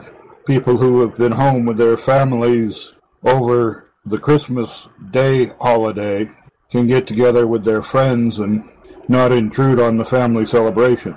Yeah, something like, something like that, I guess. I mean, it's it's not really celebrated properly, but it is like a day off. So yeah, people get that off work and stuff. Um, and to be honest, there are very few this uh, bank holidays in England, as they called it, like days off like that. Um, I was reading that somewhere the other day. It's like Christmas Day, yeah, that everyone gets that off, show pretty much. Boxing Day, and I think Easter, and that's about it, really. And one or two others, oh, and two in August as well. When I'm, yeah, when, and, and then normally on a Monday Disney's as well. live YouTube's going off. What is it? Oh, maybe the pre-show. And Basically- people, and people get New Year's Day off as well, most people. Basically, it sounds like Boxing Day is a little bit the same concept as Labor Day in the U.S. Possibly. I don't really know much about Labor Day, but yeah, possibly. Well, I mean, Labor Labor Day is in in September, but it's a it's a day off for for businesses and that kind of thing. It's not celebrating some event or whatever, and that's what it sounds like Boxing Day sort of is. Also, also, there's no, well, like, oh, I'm vegetarian anyway, but that's not the point. Um, there's no, like, in America, you have, you know, Thanksgiving, the turkey and all this, right? But in England and the UK, there, there is no Thanksgiving. You don't have, we don't have Thanksgiving, but we do have turkey at Christmas and stuffing and things like that. And also, you got your 4th of July, which was to, I'm half Swedish anyway, so whatever, I can say this. And to get free from the British, 4th of July. Uh, we don't have that obviously, but we have our bonfire night, the celebration, which is the 5th of November. That's a good, good one actually. Fireworks and, well, an excuse for fireworks. Um, so yeah. Well, don't you have a Guy Fawkes Day? Gu- Guy Fawkes Day, yeah, is that what we meant? Pardon my pronunciation. I'm speaking American. Yeah, yeah, yeah, Guy Fawkes. That's, that's what I'm talking about. Bo- That's bonfire night, but all- the 5th of November, Guy Fawkes, yeah. What is that Yes. supposed to celebrate? Sorry. So, we're forming Parliament with a barge load of gunpowder. There you go. It didn't come off, but uh, the British are celebrating somebody who who gave it a darn good try. Uh, well, it's, uh, it is what it is, and it's, I mean, it's happened in, I think, 1600 something without even looking up on Google or whatever, you know, like four centuries ago, but it's basically been an excuse to have a bonfire ever since, and then more recently fireworks and sparklers and for the kids and things like this as well. Well, actually, uh, just like San Francisco is waiting for the quake, England is waiting for the mouth of the Thames to erupt. It will make Guy Fawkes very happy. There is a shipload of uh, World War II ordnance marking the mouth of the Thames. So they've just been staring around it all this time? Yes, because nobody wants to bell that cat. Now, also, during the war, they stored a bunch of ordnance in some slate mines. Some bright chap had problems removing a fuse from one of the bombs, so he decided to tap on it with a brass drift. There was a, an eruption which was the largest non-nuclear explosion in the United Kingdom.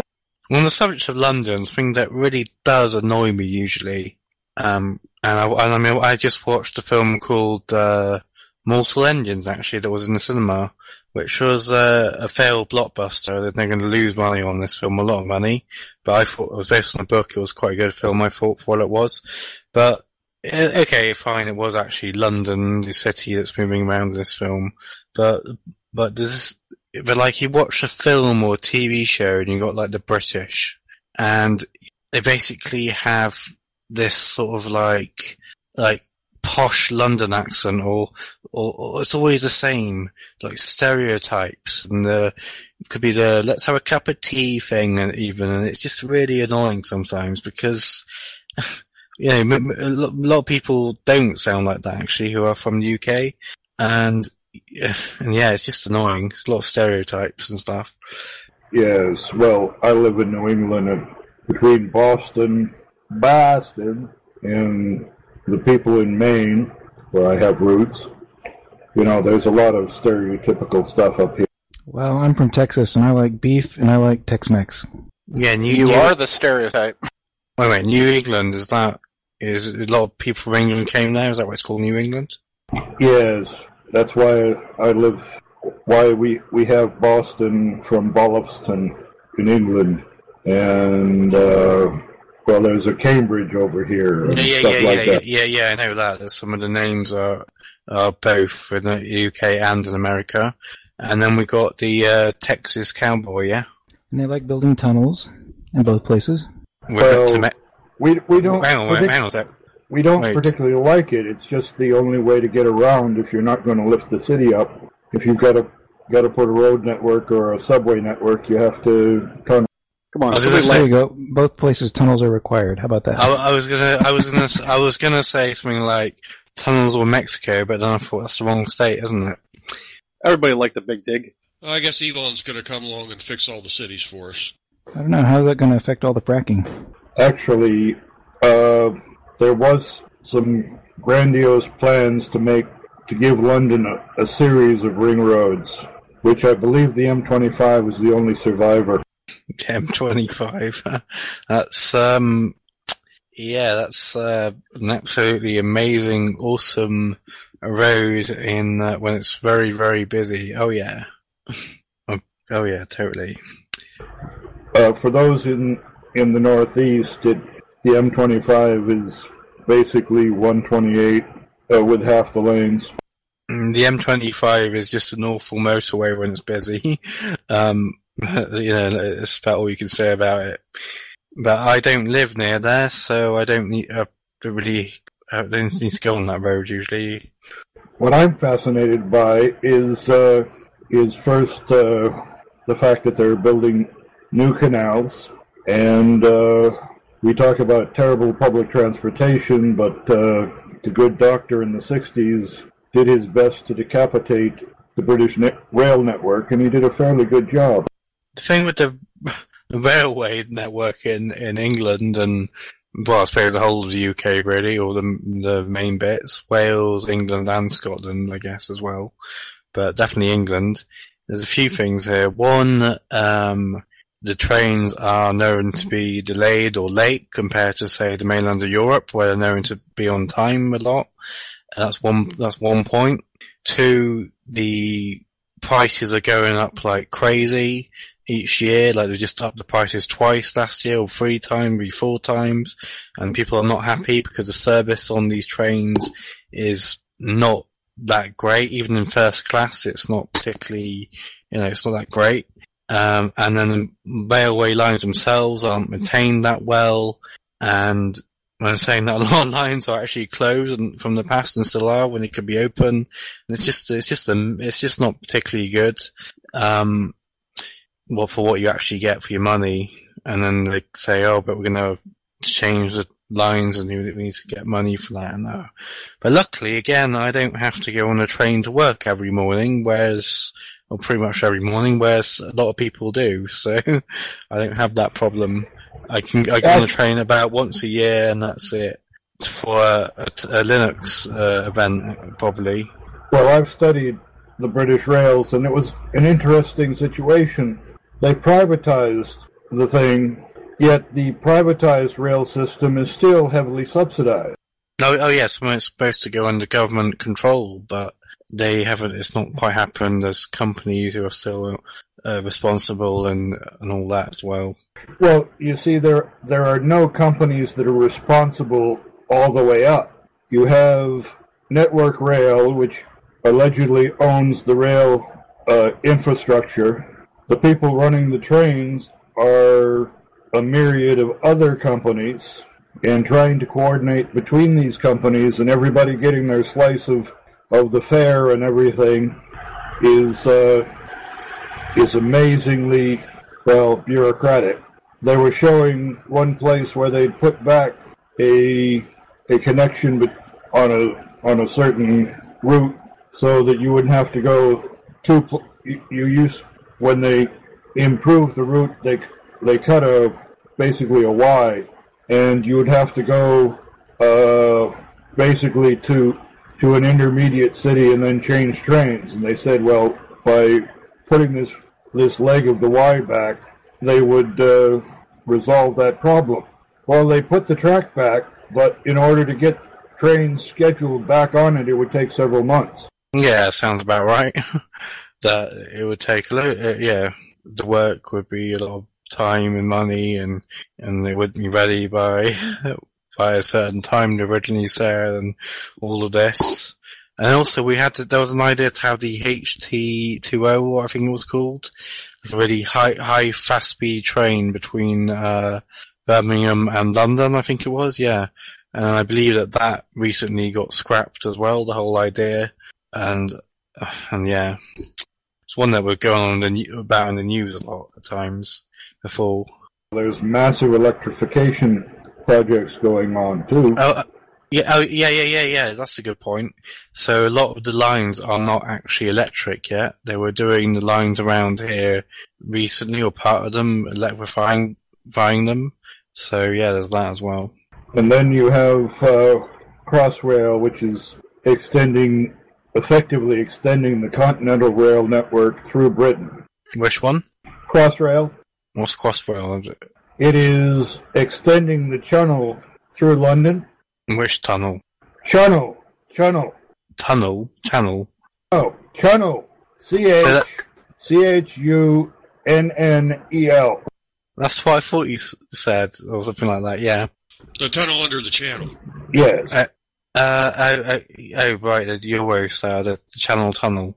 Uh, I'm not sure about that. And the, the, the, the other thing with that, I mean, you gotta bear in mind that, uh, I don't know if you follow British politics or you probably don't get much for it on your news and facts, whereas we get a lot of the Donald Trump stuff over here. Oh yeah.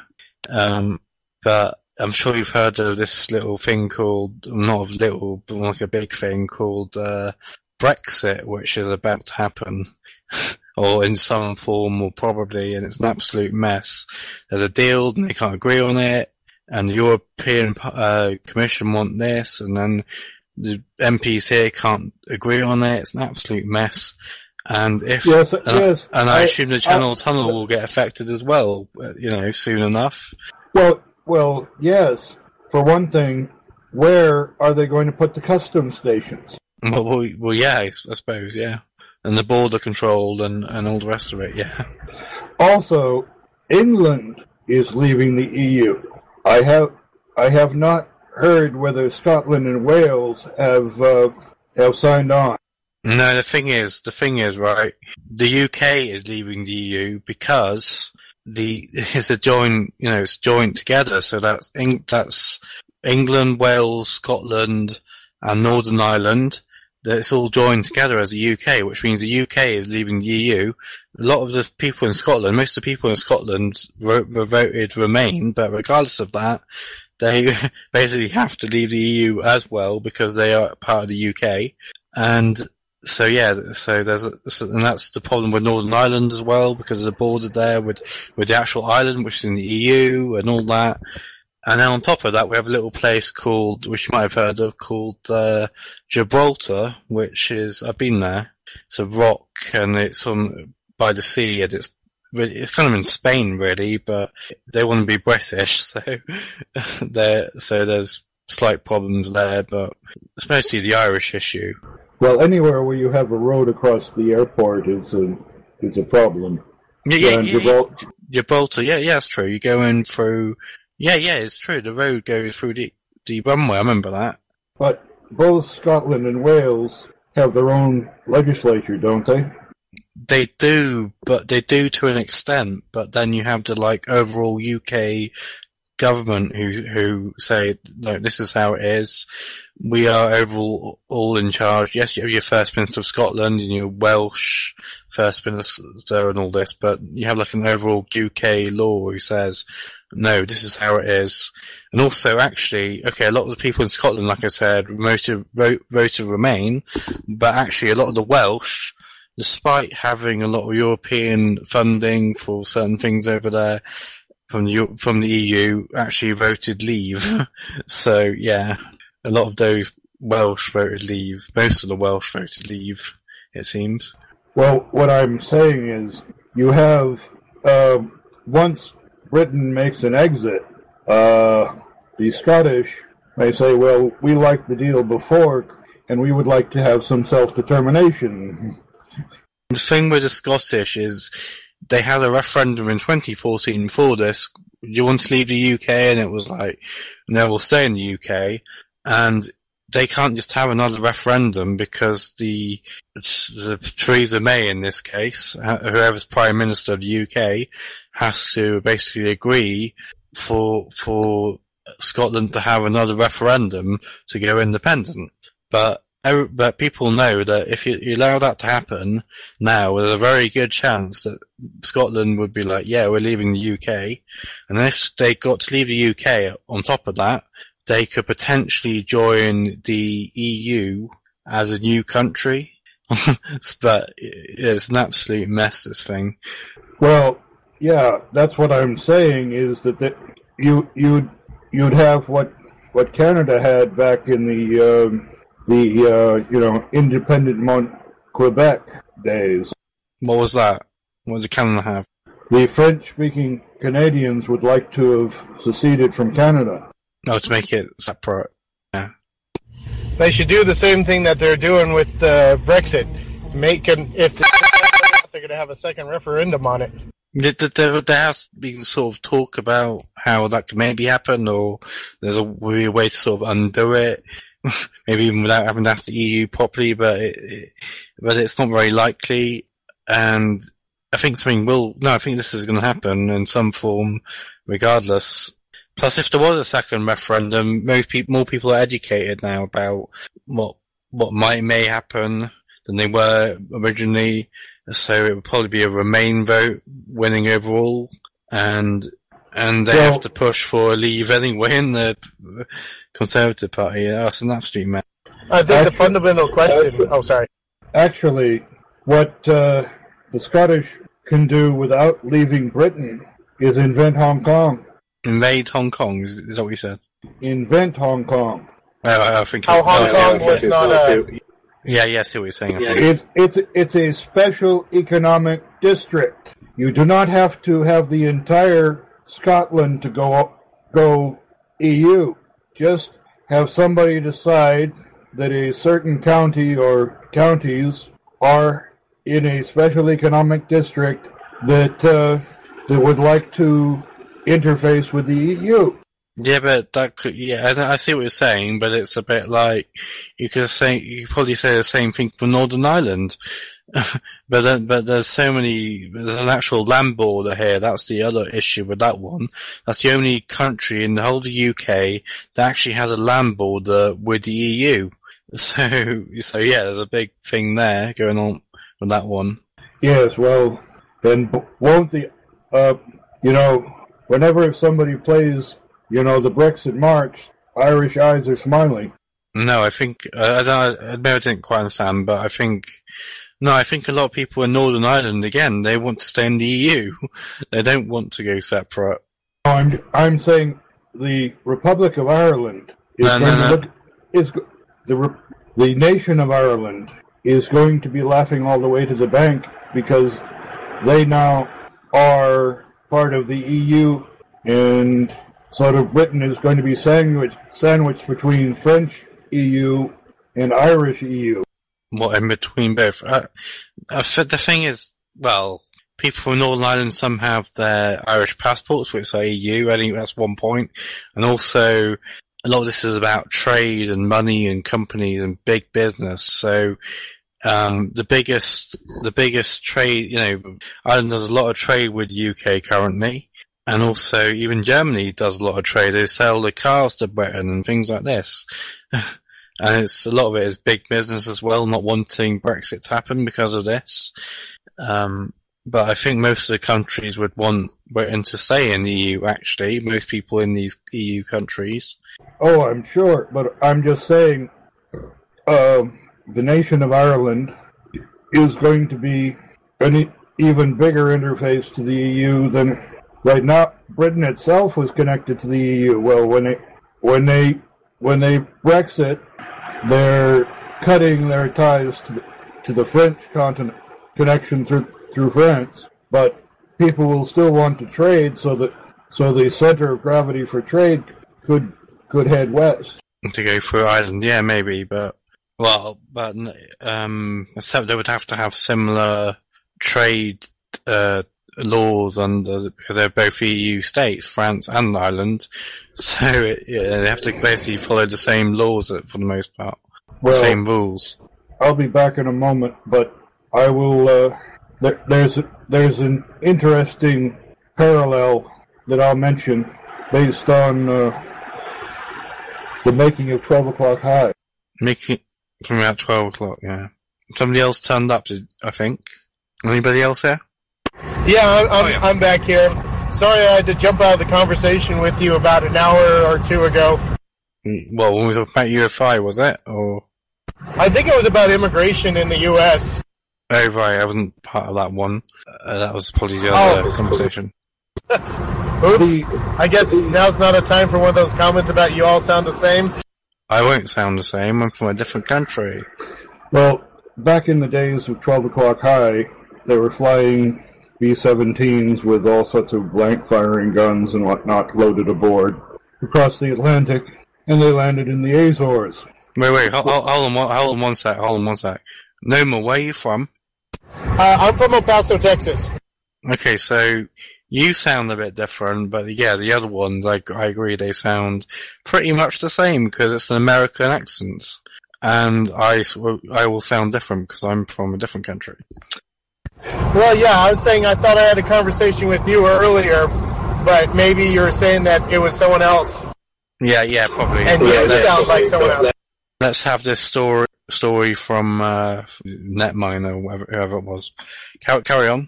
Oh, yeah, go, sorry. Well, well, the they for some reason, weather or whatnot, they had to fly from the Azores to Portugal and land.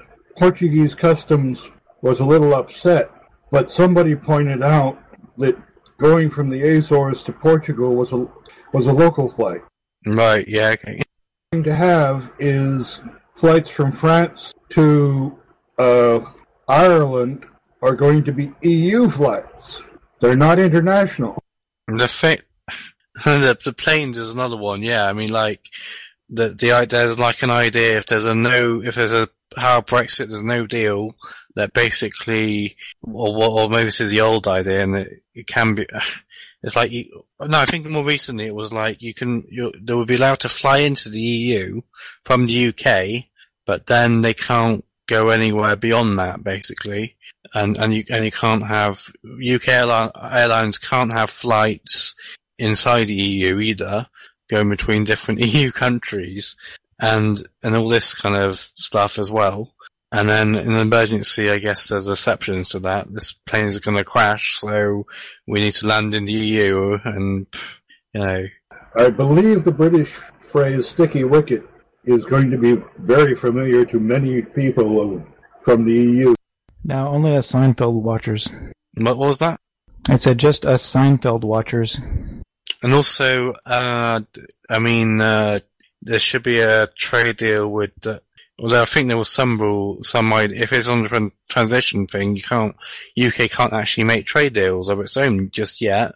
We say America or uh, Japan or China or, or whatever, Commonwealth countries maybe. So they so they want to have, so there's like they would have some control over the UK if there's a, like a transition period that hasn't just left completely because it took like two years of that and and if they go with a current deal, there's less control as well that is being proposed, and it's uh, it's an absolute it's an absolute mess. Just wanted to break in to say Happy New Year to uh, people in the in the Central Time Zone, uh, Midwest United States, me included. Happy New Year, 50. Yep, Happy New Year, everyone. Happy New Year. Uh, uh, Happy New Year, except it's been New Year, year here a few hours already. Um, and it looks like the uh, for some reason 2019 is actually allowing America to enter it now as well, as in it hasn't like exploded or something. Um, but yeah. Uh, well, we, we should, uh, since the time zones, uh, I believe, go across the border, we should also welcome our Canadian friends in the Central Time Zone. Happy New Year. Yes, happy New Year, parts of Canada then. And uh, and there's no, I don't think there's any Canadians on here at the moment, but they might be listening some of them. But uh, they would probably say they're, they're better than the Americans anyway. They are better. And Happy New Year, Jingles, wherever you are, my favorite British YouTuber. Probably sleeping at this time. Actually, I think he's in Prague. Well, either sleeping then or, or just waking up if if in Prague, yeah. He, he may have come home. He was going to be in Prague over Christmas. Happy New Year from Chicago. Yeah, Chicago. Which um comes up as being a rough city sometimes on these documentaries, but how rough is it really? And crime and things like that. I'm in the suburbs. Bears fan? Well, the, the criminals are protected by the best gun control laws in America. What is it you're allowed to have? No honest citizen is allowed. The, the restrictions on gun guns in Chicago are very tight, um, and the murder rate is ac- accordingly quite high. Archer, are you a Bears fan? I don't watch sports much, but my wife is a Bears fan. I should watch a little bit more sports because I got the uh, Sky Sports stuff at the moment. Three years under a deal that was okay. Well, I will note that the Cubs won the pennant by importing a manager from Boston. So I uh, saw something that was sort of interesting today. Uh, 2019 is exactly halfway between Y2K and the end of the 32-bit Unix epoch. So does that mean that we're going to have a doomsday scare again? Uh, fix that problem. Every, everybody's going to be using 64-bit by then, not? Is this the? Oh, is this the um, one where basically 32-bit processors will not know the date and time anymore because of some reason? It will, I think I've read something. Yeah. Well, the the 32-bit timestamp will roll over, and it will all of a sudden become 1969 again. Yeah, yeah. 19. The date and calendar can't go any further. Is that is that what it is? Well, actually, if things are declared properly, uh, it should be possible to run 32-bit systems, just that they haven't been able to convert the structures yet. When will that happen? When will it stop? and go back to 19. Uh, 2038, January 19th, I think, of 2038. Oh, so not until 2038. That's the last day. Yeah, you're right, yeah, yeah. I think I remember reading this, but then the whole idea was that a lot of these 32-bit machines will probably not really be around as such anymore by then anyway. So, and if they are, then it's probably you can just pretend it's 1969 or um, you know use some other device to tell the time and date. Yeah, I, I expect it to be about as big of an event as Y2K. That is not really that big of an event. Y2K was mostly a marketing thing, wasn't it? Uh, like with all, all these problems and all that, and it didn't happen. Well, actually, Oh yeah, uh, big actually- mouth, but nothing happened. I thought that was because mostly because a lot of people worked really hard to fix that problem. That's why nothing actually happened. I think there's something to that. Yeah, I mean, I think there would have been some big problems had some work not been done. Um, but I think it was a little bit overblown too, as well. I can't Sure. even remember- hang on, hang on a second. Well, I can't, I can't quite think what the Millennium Bug was now, and Y2K. Yeah, it was like a, the idea that was loads are things were going to go wrong. I can't remember quite now. Mine's gone a bit blank, but remind me. Uh, it was two byte uh, ASCII dates rolling over to zero zero when uh, a lot of stuff had been programmed only to be 1900 through 1999. Uh, they assumed a 19 in front of the year number. So Y2K would have reset every everybody's dates to 1900. Oh, right, so it's like this 32-bit thing. But that would only affect certain servers and things mostly, wouldn't it? And, or things that really have to have the right time and date. Yeah, well, the number of things that have to have the right time and date when they're looking at um, like access times and whatnot on your computer is substantial. However, if they get the structures right, which is a large if, and start converting, whether it's 32-bit or 64-bit, the structures will be incorporated. Yeah, yeah, I guess. Well, I think this is one of those things that uh, a lot of people who, a lot of companies that still rely on older hardware. Because there's a lot of companies out there who build these systems, and then it, because it works, just leave it alone.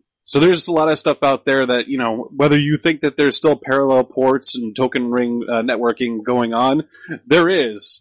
It's just it's just not that often, and they're like non-updated systems that you know something that some company, some bank, or some shop or something owns that they just it works, so they don't do anything to it, and it is so outdated that there may be some 32-bit servers out there that when this thing goes through, it might actually hit.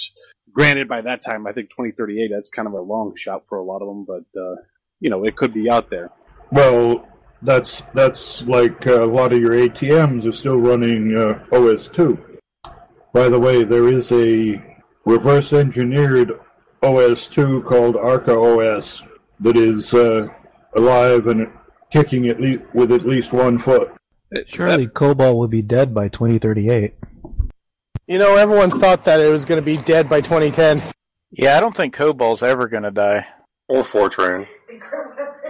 Well, hopefully not Fortran. Let's say the, the programming language like COBOL and Pascal, where people have, have programmed things like you know um, banking software and stuff like that, where some people can still get work doing because there's so many people who have you know don't uh, know that type of so, uh, programming language anymore, and they got to fix these things or update them or whatever. I'm still a Pascal fan, thank you. It's a, I mean, slightly different point in a way, but but related, I guess. I mean, even the Linux kernel, it's like you know, I'm, seeing an article about how they're like in their 40s now, and it's like who's going to be the next generation of Linux kernel developers, and it's a you know, it's a program that's got like um, over seven million lines of code or whatever now. And so a lot of this, it's, you know, yeah, it's a good point. Who's going to be working on various things in, say, 20 years time? And certain things, I believe, got dropped as well, so, or pretty much like even Xorg goes to Wayland because again, it was an old legacy program that's complicated and only so many people know how to develop it. So they have to do something different with Wayland. I thought they gave up on Wayland. What was what? Sorry, say that again. So I thought they gave up on Wayland. No, I, I think they're carrying on Wayland, aren't they? It's Yeah, meant but- to replace Xorg, wasn't it? Ubuntu Wayland gave up going, on. It's the Ubuntu that gave up. Yeah, no, yeah, yeah. But Ubuntu uh, had Mir, which was their own sort of thing, similar to Wayland to an extent, or whatever. They've given up on Mir, yeah, but Wayland is still going on, as far as I know. Actually, Mir is still alive and well. It is being Oh, oh yeah, the IoT wasn't it or something? no, Still- it's being Mir is being refocused as a compositor for Wayland. Yeah, yeah, Um, yeah. That's that sounds right. any- I think I read ca- that somewhere. By the way, any uh, this is the non-Territon Territon solution. Mir developers would rather switch than fight. Ouch. Yeah, the Mir developers are are trying to make themselves into the independent Wayland uh, compositor. That if you want to put your XFCE or whatever on, come on down. The debate is that um, let's see, Wayland is not needed, System D is not needed, and BTFS and all that kind of stuff is not needed. And some people really believe in that and keep and insist on using distros that you know don't support these things, basically. But uh, no, I kind of sort of learned timers on System D, so now I'm okay with it. Now, if you're using uh, Devuan or or a lot of the, you, you're finding. I, I was. It was reported that a lot of the software is rapidly aging because they haven't really got substitutes for System D that will allow you to compile things like a modern Firefox. Yeah, uh, yeah, I suppose, yeah. Now, because System D has taken over a large chunk of the Linux universe, it's no longer in a purely in an init system or anything. Uh, it's becoming a backbone of the kernel, and uh, if you try to have a Linux system without the backbone, you end up with a jellyfish. Well, like I said earlier, I'm still a Slackware guy, so not only do we not have System D, System D, we still don't even have initd. What does Slackware use? It uses kind of a custom thing that is sort of similar to the BSD RC.D uh, init system. To be, to be honest, really, as a, I'm not really a developer or whatever anyway, but as a user, I mean, I, I couldn't really care less about these things as long as it, you know, boots up and all that and it works enough. But I know that some people are totally, they care so much about these things that, yeah. Well, it's also users come up with the first question in any OS FAT. Can it run my software? Can well, yeah, notes can run um, most of the like standard software that most people would actually want, and then you could debate that come that gamers it might not quite cater for, but if you want to use you know Firefox and LibreOffice or something and all that kind of stuff, it's absolutely fine. Well, the question is, how does Slackware run a modern Firefox or LibreOffice or whatnot? It runs it just fine, as far as I know. After compiling, yeah. Well, So- sure, sure, but I mean it. It, I mean, it comes with the distribution. I mean, th- those things, Firefox and LibreOffice. Well, not LibreOffice. Firefox comes with the distribution. Um, LibreOffice you can install, uh, or you can compile with a, uh, a what they call a Slack build script. It's it's a script that just you just uh, run the script. It untars the source and compiles it like it needs to, and everything just works most of the time. Now, how do you get updates?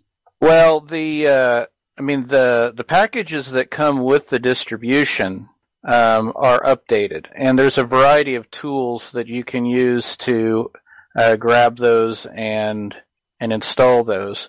But they they are distributed by the distribution as binary packages. Um, a lot of the the the other packages, though, you have to build yourself, and there's a repository a repository out there called slackbuilds.org and um, it's not a repository of binary packages.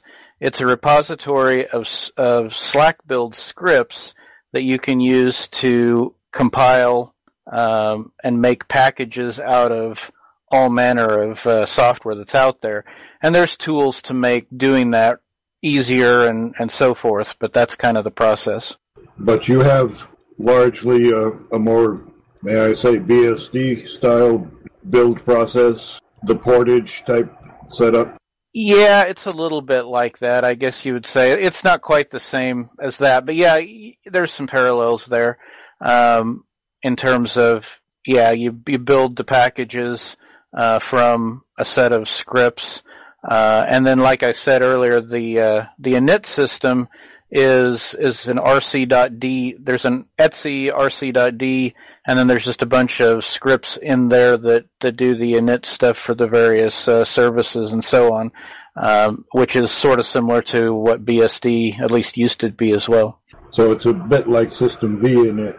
Well, I mean, System D is this big monolith, as far as I understand. I mean, it's just it's just Bash scripts is all it is. No, I'm saying System V. Oh, oh, System yeah. 5. Yes, yes, correct. Pardon my pronunciation. But like I say, it I I still like Slackware a lot on a server where I'm I'm gon- I'm basically running, you know, a handful of services and I want it to want those services to run and run well.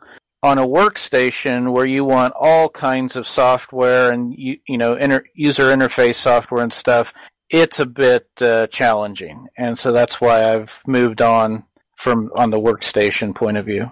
So, what do you use in your workstation? Uh, I, I'm using Ubuntu, uh, the XFCE version, so Xubuntu, I guess they call it. What's interesting with with me, and I'm doing Xubuntu or at least XFCE Ubuntu, is that, that there appears to be a significant difference between, let's say, the the Ubuntu core running whatever desktop and the the flavored package. Xubuntu is a lot more than XFCE plus, let's say, Ubuntu server. Right. The Xubuntu team does a lot of work to try to put their own kind of sauce onto things. Uh, it's your your your own cr- sort of trim and chrome and styling and you know it's a branding. Well, you know, branding option thing. Right. It's not just Ubuntu with XFC on it, uh, XFCE on it. It's Xubuntu. What I'm going to be fascinated by, and I'm looking forward to the next LTS, is uh, LXQT. 50's been using LXQT recently, haven't you? I, I've I've tried LXQT before, but it was a bit. But it was like what two years ago or something. But yeah, uh, LXD is being replaced by that, as far as I know. Yeah, I'm I'm running LXQT right now. And it's like, it looks like a basic KD, I assume, or something like that. Yeah. Well, I if you just do the QT, right now it's in transition, but if you do the QT side, it seems to be KDE Lite. What do, what do you, LXQT. what, do- hang on a minute. What do you mean you just, if you just do the Q, cute, so Well, just, the in um, Ubuntu on when you do LX QT or LXDE, let's say on 1804, 1804 is still hybrid GNOME QT. Uh, so you can select L- LXQT in the QT flavor where everything's not quite translated. In the next uh, long-term edition, I suspect everything will be translated to QT. Oh, you, yeah, yes. What, uh, you mean how, um, Ubuntu, well, or even, I suppose even if you have Ubuntu on there, like, for example, Firefox is actually made for GTK and other, certain other programs as well, but you would be running in that. Is that what you mean? Well, I'm I'm saying that that right now LXQT has some LXDE GNOME components, but those components are being translated or replaced by Qt only components. Oh, uh, oh yeah, LXD, I suppose it did use uh, GTK. Um, I haven't, like I said, I haven't used that for ages either. Um, but yeah, that makes sense. They're trying to get rid of the GTK things to be replaced completely by the Qt stuff. I And mean, somebody else was going to say something as well, I think earlier, and then we said hold on. But Fifty, how you how you doing on LXQT? Can't complain. I didn't. It, it doesn't hasn't quite solved the problems I was having with Firefox. I think that may be just the hardware on this machine. I may get out my other laptop and and uh, replace it. Replace this eventually as the as the desktop I'm using all the time because I'm I don't have that many tabs open in Firefox, and it'll just get where it's dog slow, slows the whole system down, and I either have to restart Firefox or I have to restart the whole system. Now, does that have the default uh, Qt apps like Dolphin and Konqueror and stuff like that? Konqueror, Uh, well, Konqueror is mostly gone now, isn't it? Isn't isn't really worked on anymore. I thought. I don't know. I was just trying to come up with uh, some of the, uh, the the Qt apps that I can think of. Well, I didn't really see a whole lot of, you know, not like when you install KDE, it's not like you automatically got Dolphin or something like that. Okay. It's just meant to be a more lightweight desktop interface, I believe, like XFCE or LX. Well, okay, formerly LXC if you like, and um, things like that. Okay, not Openbox. That's a little bit too uh, lightweight in this context, but yeah. It sounds like XFCE is going to be filling in the place of of the LXDE uh, for low spec hardware. Why do you think LXQT is higher spec than uh, XFCE?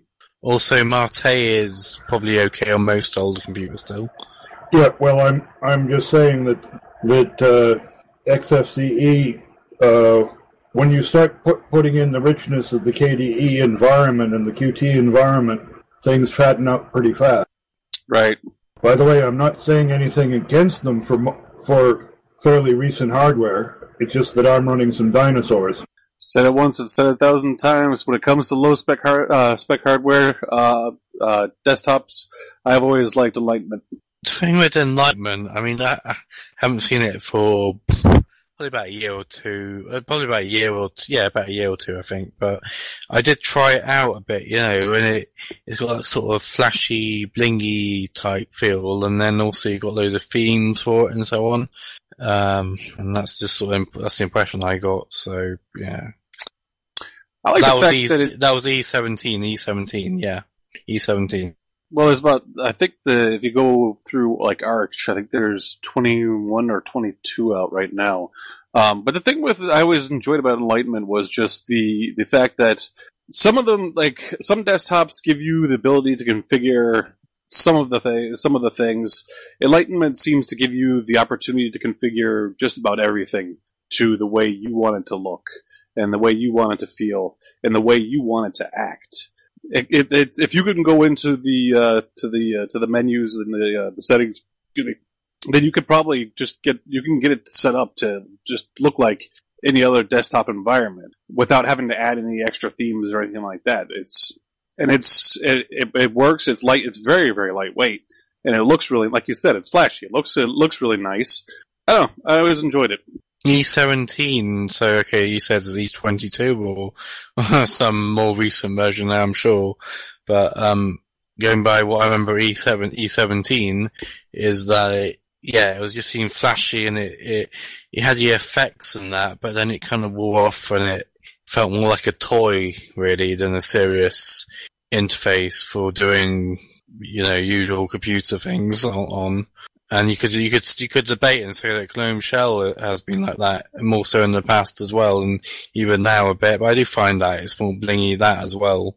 Um, and then if you want to actually do some like proper task on a computer or work or something, then you then you probably want to run something like SSE or Mate or UC7 possibly or KD even, but some you know something with less effects, depending what you're doing on the computer.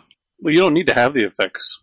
My my my my point was that you can set that you can set up uh, an enlightenment can- system to you look can like disable the effects. Yeah, yeah. sure, but you can set it up so it looks like. Uh, obviously, it couldn't. It's going to have a harder time looking like KDE, but KDE is kind of tightened some of the uh, the the way you can set that up to look. But you can make it look like Mate, XFCE, anything else for that matter. But you have the ability uh, to kind of set things up the way you want it to be set up. I mean, it, it isn't just all flash and whatnot. I, I don't see why it would one would be you like you couldn't like I, I, I don't understand the comment of when you wanted to really get down and do some hard work you have to go into XFCE or, or Mate or something like that. I don't understand that comment. Well, I, I did I'm basing this on E17. I haven't used the recent version of Enlightenment. I'm going by what I remember of E17. So yeah, that's obviously a bit older now anyway. But I remember when I tried it out, it just seemed very, it just seemed sort of yeah, it was flashy and it was a bit, um, probably more fun than a serious like work interface. Um, but you know, I'm talking about like probably talking like two years ago here, so you know. I think uh, you're also just like classic KDE. Uh, it's how much effort into being to using the tunability that you want to put into it. Well, it's also, I mean, once you kind of know the system, I can, like, after I first set up a system, I can set up my uh, Enlightenment system to, I don't care whether it's E17 or E22, E21, E19, whatever. I can set it up to the way I like my desktop to be set up relatively quickly because it's, you know, I usually have uh, some icons on the bottom for the quick, uh, for my quick launching things. I usually have them hidden. I know how to set that up really relatively quick. And I usually have the top bar being, you know, where my, um, running applications are, taskbar and stuff like and, uh, time clock and whether things are connected are all up on the top. So I could set that up relatively quickly, just maybe because I've been using uh, Enlightenment for so long that I mean, uh, I should in a way try Enlightenment again, but uh, in this uh, install of Ubuntu I've got on it at the minute, I'm not going to do it because I've had issues where if you keep on putting, I think there's a, bug in Ubuntu or something. I should I need to put my Geo or something on there as, well anyway. But um, if I put certain interfaces on at times, or, or if we've been doing it, it it sort of goes wrong and I end up in the um, terminal and stuff. Um, so I just leave this mostly as it is for the minute. Um, but yeah, I should give Enlightenment a go in something or the other again, really, because it's it probably has progressed a lot since E17 anyway. Like you seem to be saying. Yeah, that's what I want to. That's why I really want to dig into boxes. Being able to put on relatively pure Linux distros without having to worry about loading things up to compile the guest additions. Bo- virtual box boxes? Do you, do you mean virtual box or gnome boxes? Gnome boxes. Oh, uh, oh, oh, gnome boxes. I haven't. I know that's in there, but I've never used gnome boxes. have you had any more? Uh, uh, have you tried uh, using gnome boxes anymore recently? I haven't dug into it, and it the documentation seems to be Turing complete, but uh, not very detailed.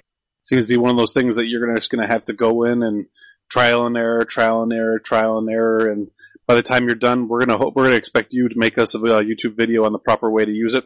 I would suggest you be walking from Provincetown to Newburyport first. Where's Newburyport? Uh, North Shore. That sounds like a bike race.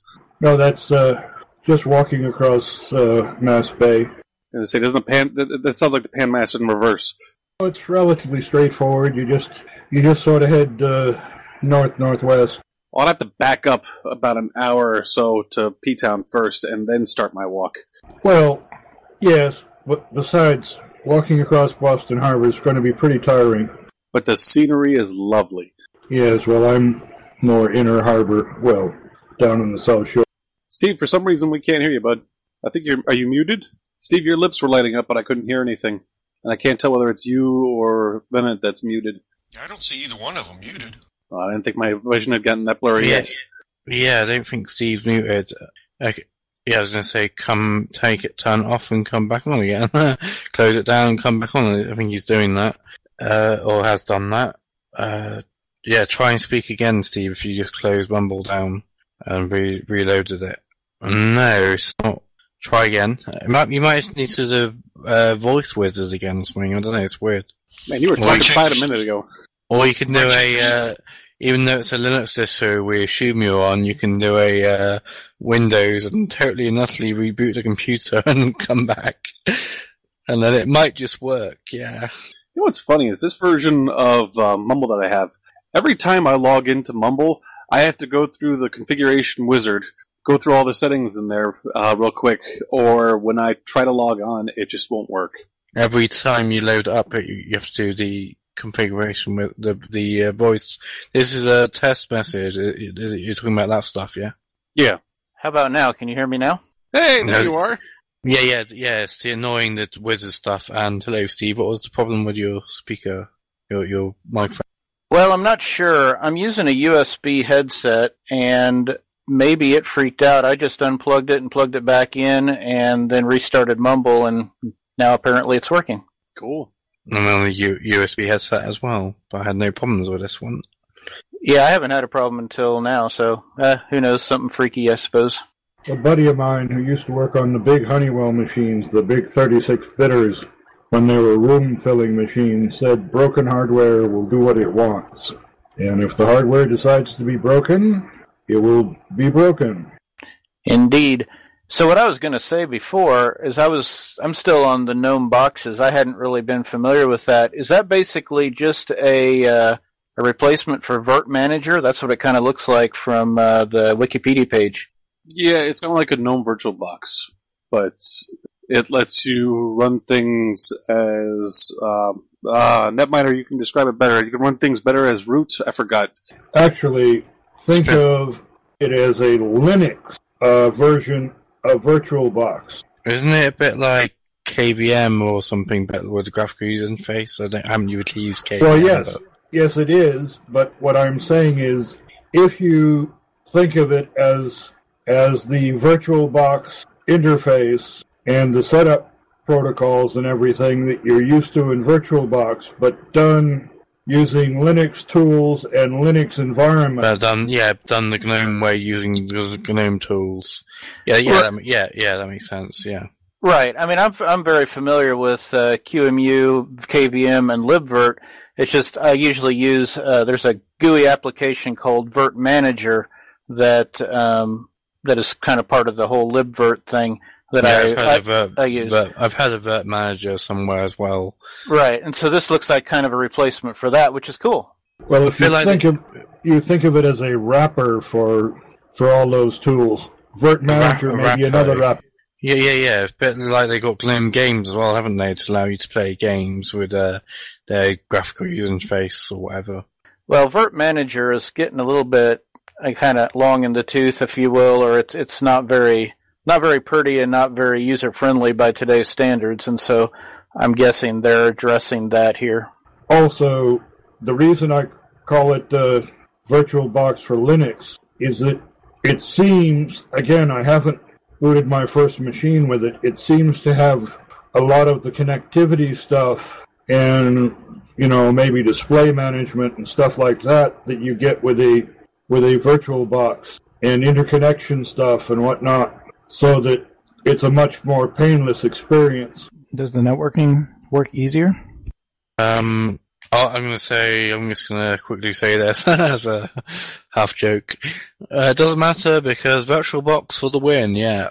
Well, the thing I like about libvirt and Virt Manager and stuff is that I mean I have I have several servers that run virtual machines, and I can fire up Virt Manager on my local workstation and access virtual machines running on the server. Uh, which I don't know if you can do that with VirtualBox, and I suppose you probably can with this GNOME desktop uh, GNOME boxes thing. That's exactly what GNOME boxes big deal is uh, its ability to reach out and touch other machines and other services on distant machines. Again, I haven't worked this stuff out. I this is going to be, um, you know, this is this is uh, going to be a learning cliff system. Yeah, I, I, that sounds interesting, but but in a way, regardless of that, although that sounds very interesting if you've got other machines, I mean, you know, it's like VirtualBox is generally people's like you you know you say say something you can do virtual machine, you'll go VirtualBox to the next user, or you might just say VMware if you're a bit more old school as well. You might go, yeah, there's a VMware player or something as well. You don't people don't really go, yeah, okay, you can do a virtual machine where you've an operating system inside an operating system. You can use this uh, GNOME uh, boxes, like you know, no one really says that on the support channel, do they? Or you can run this KVM thing, or you can run Virt Manager, or you can run, you know, be VirtualBox, VirtualBox. At least in Ubuntu and stuff, it'll be VirtualBox, VirtualBox recommended. But I'm. I'm just. But these other things are good as well, of course, that they're there and that- and that you can use them for certain things you can't do with VirtualBox. Even you just gave an example, it seems. well, what GNOME Boxes seems to be is a way to do VirtualBox type stuff without the many um, interface layers that makes VirtualBox easy to use. I mean, you know, the complete the VirtualBox environment is luxurious, but it also requires uh, first you you have to have the extensions, the extension pack, and then you have to have the client extension. Well, the extension pack is only for some extra features in VirtualBox that are actually proprietary otherwise. And also, uh, this DJ Terry, whatever he's called, just turned up, but he had a weird noise trying to do the microphone, I think. Try again, let's see. Try your microphone again, I guess. Wow, that, wow, that sounds odd. Uh, I think you need to do the mumble vo- uh, voice configuration again, or reload mumble or something like that. Nope, it's still squeak squeak for some reason. Something's wrong there. You've got the chipmunk setting turned on. Is there actually a chipmunk setting, or was that a joke? Either that, or he's got to feed his mumble a banana.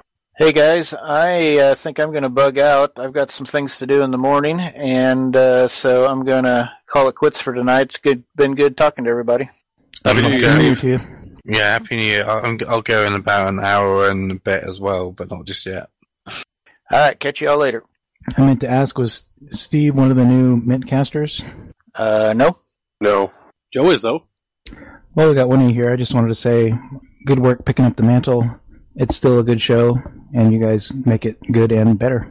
Thank you. Uh, Picking up the mantle. It's still a good show, and you guys make it good and better. thank you. I'm glad people are enjoying it.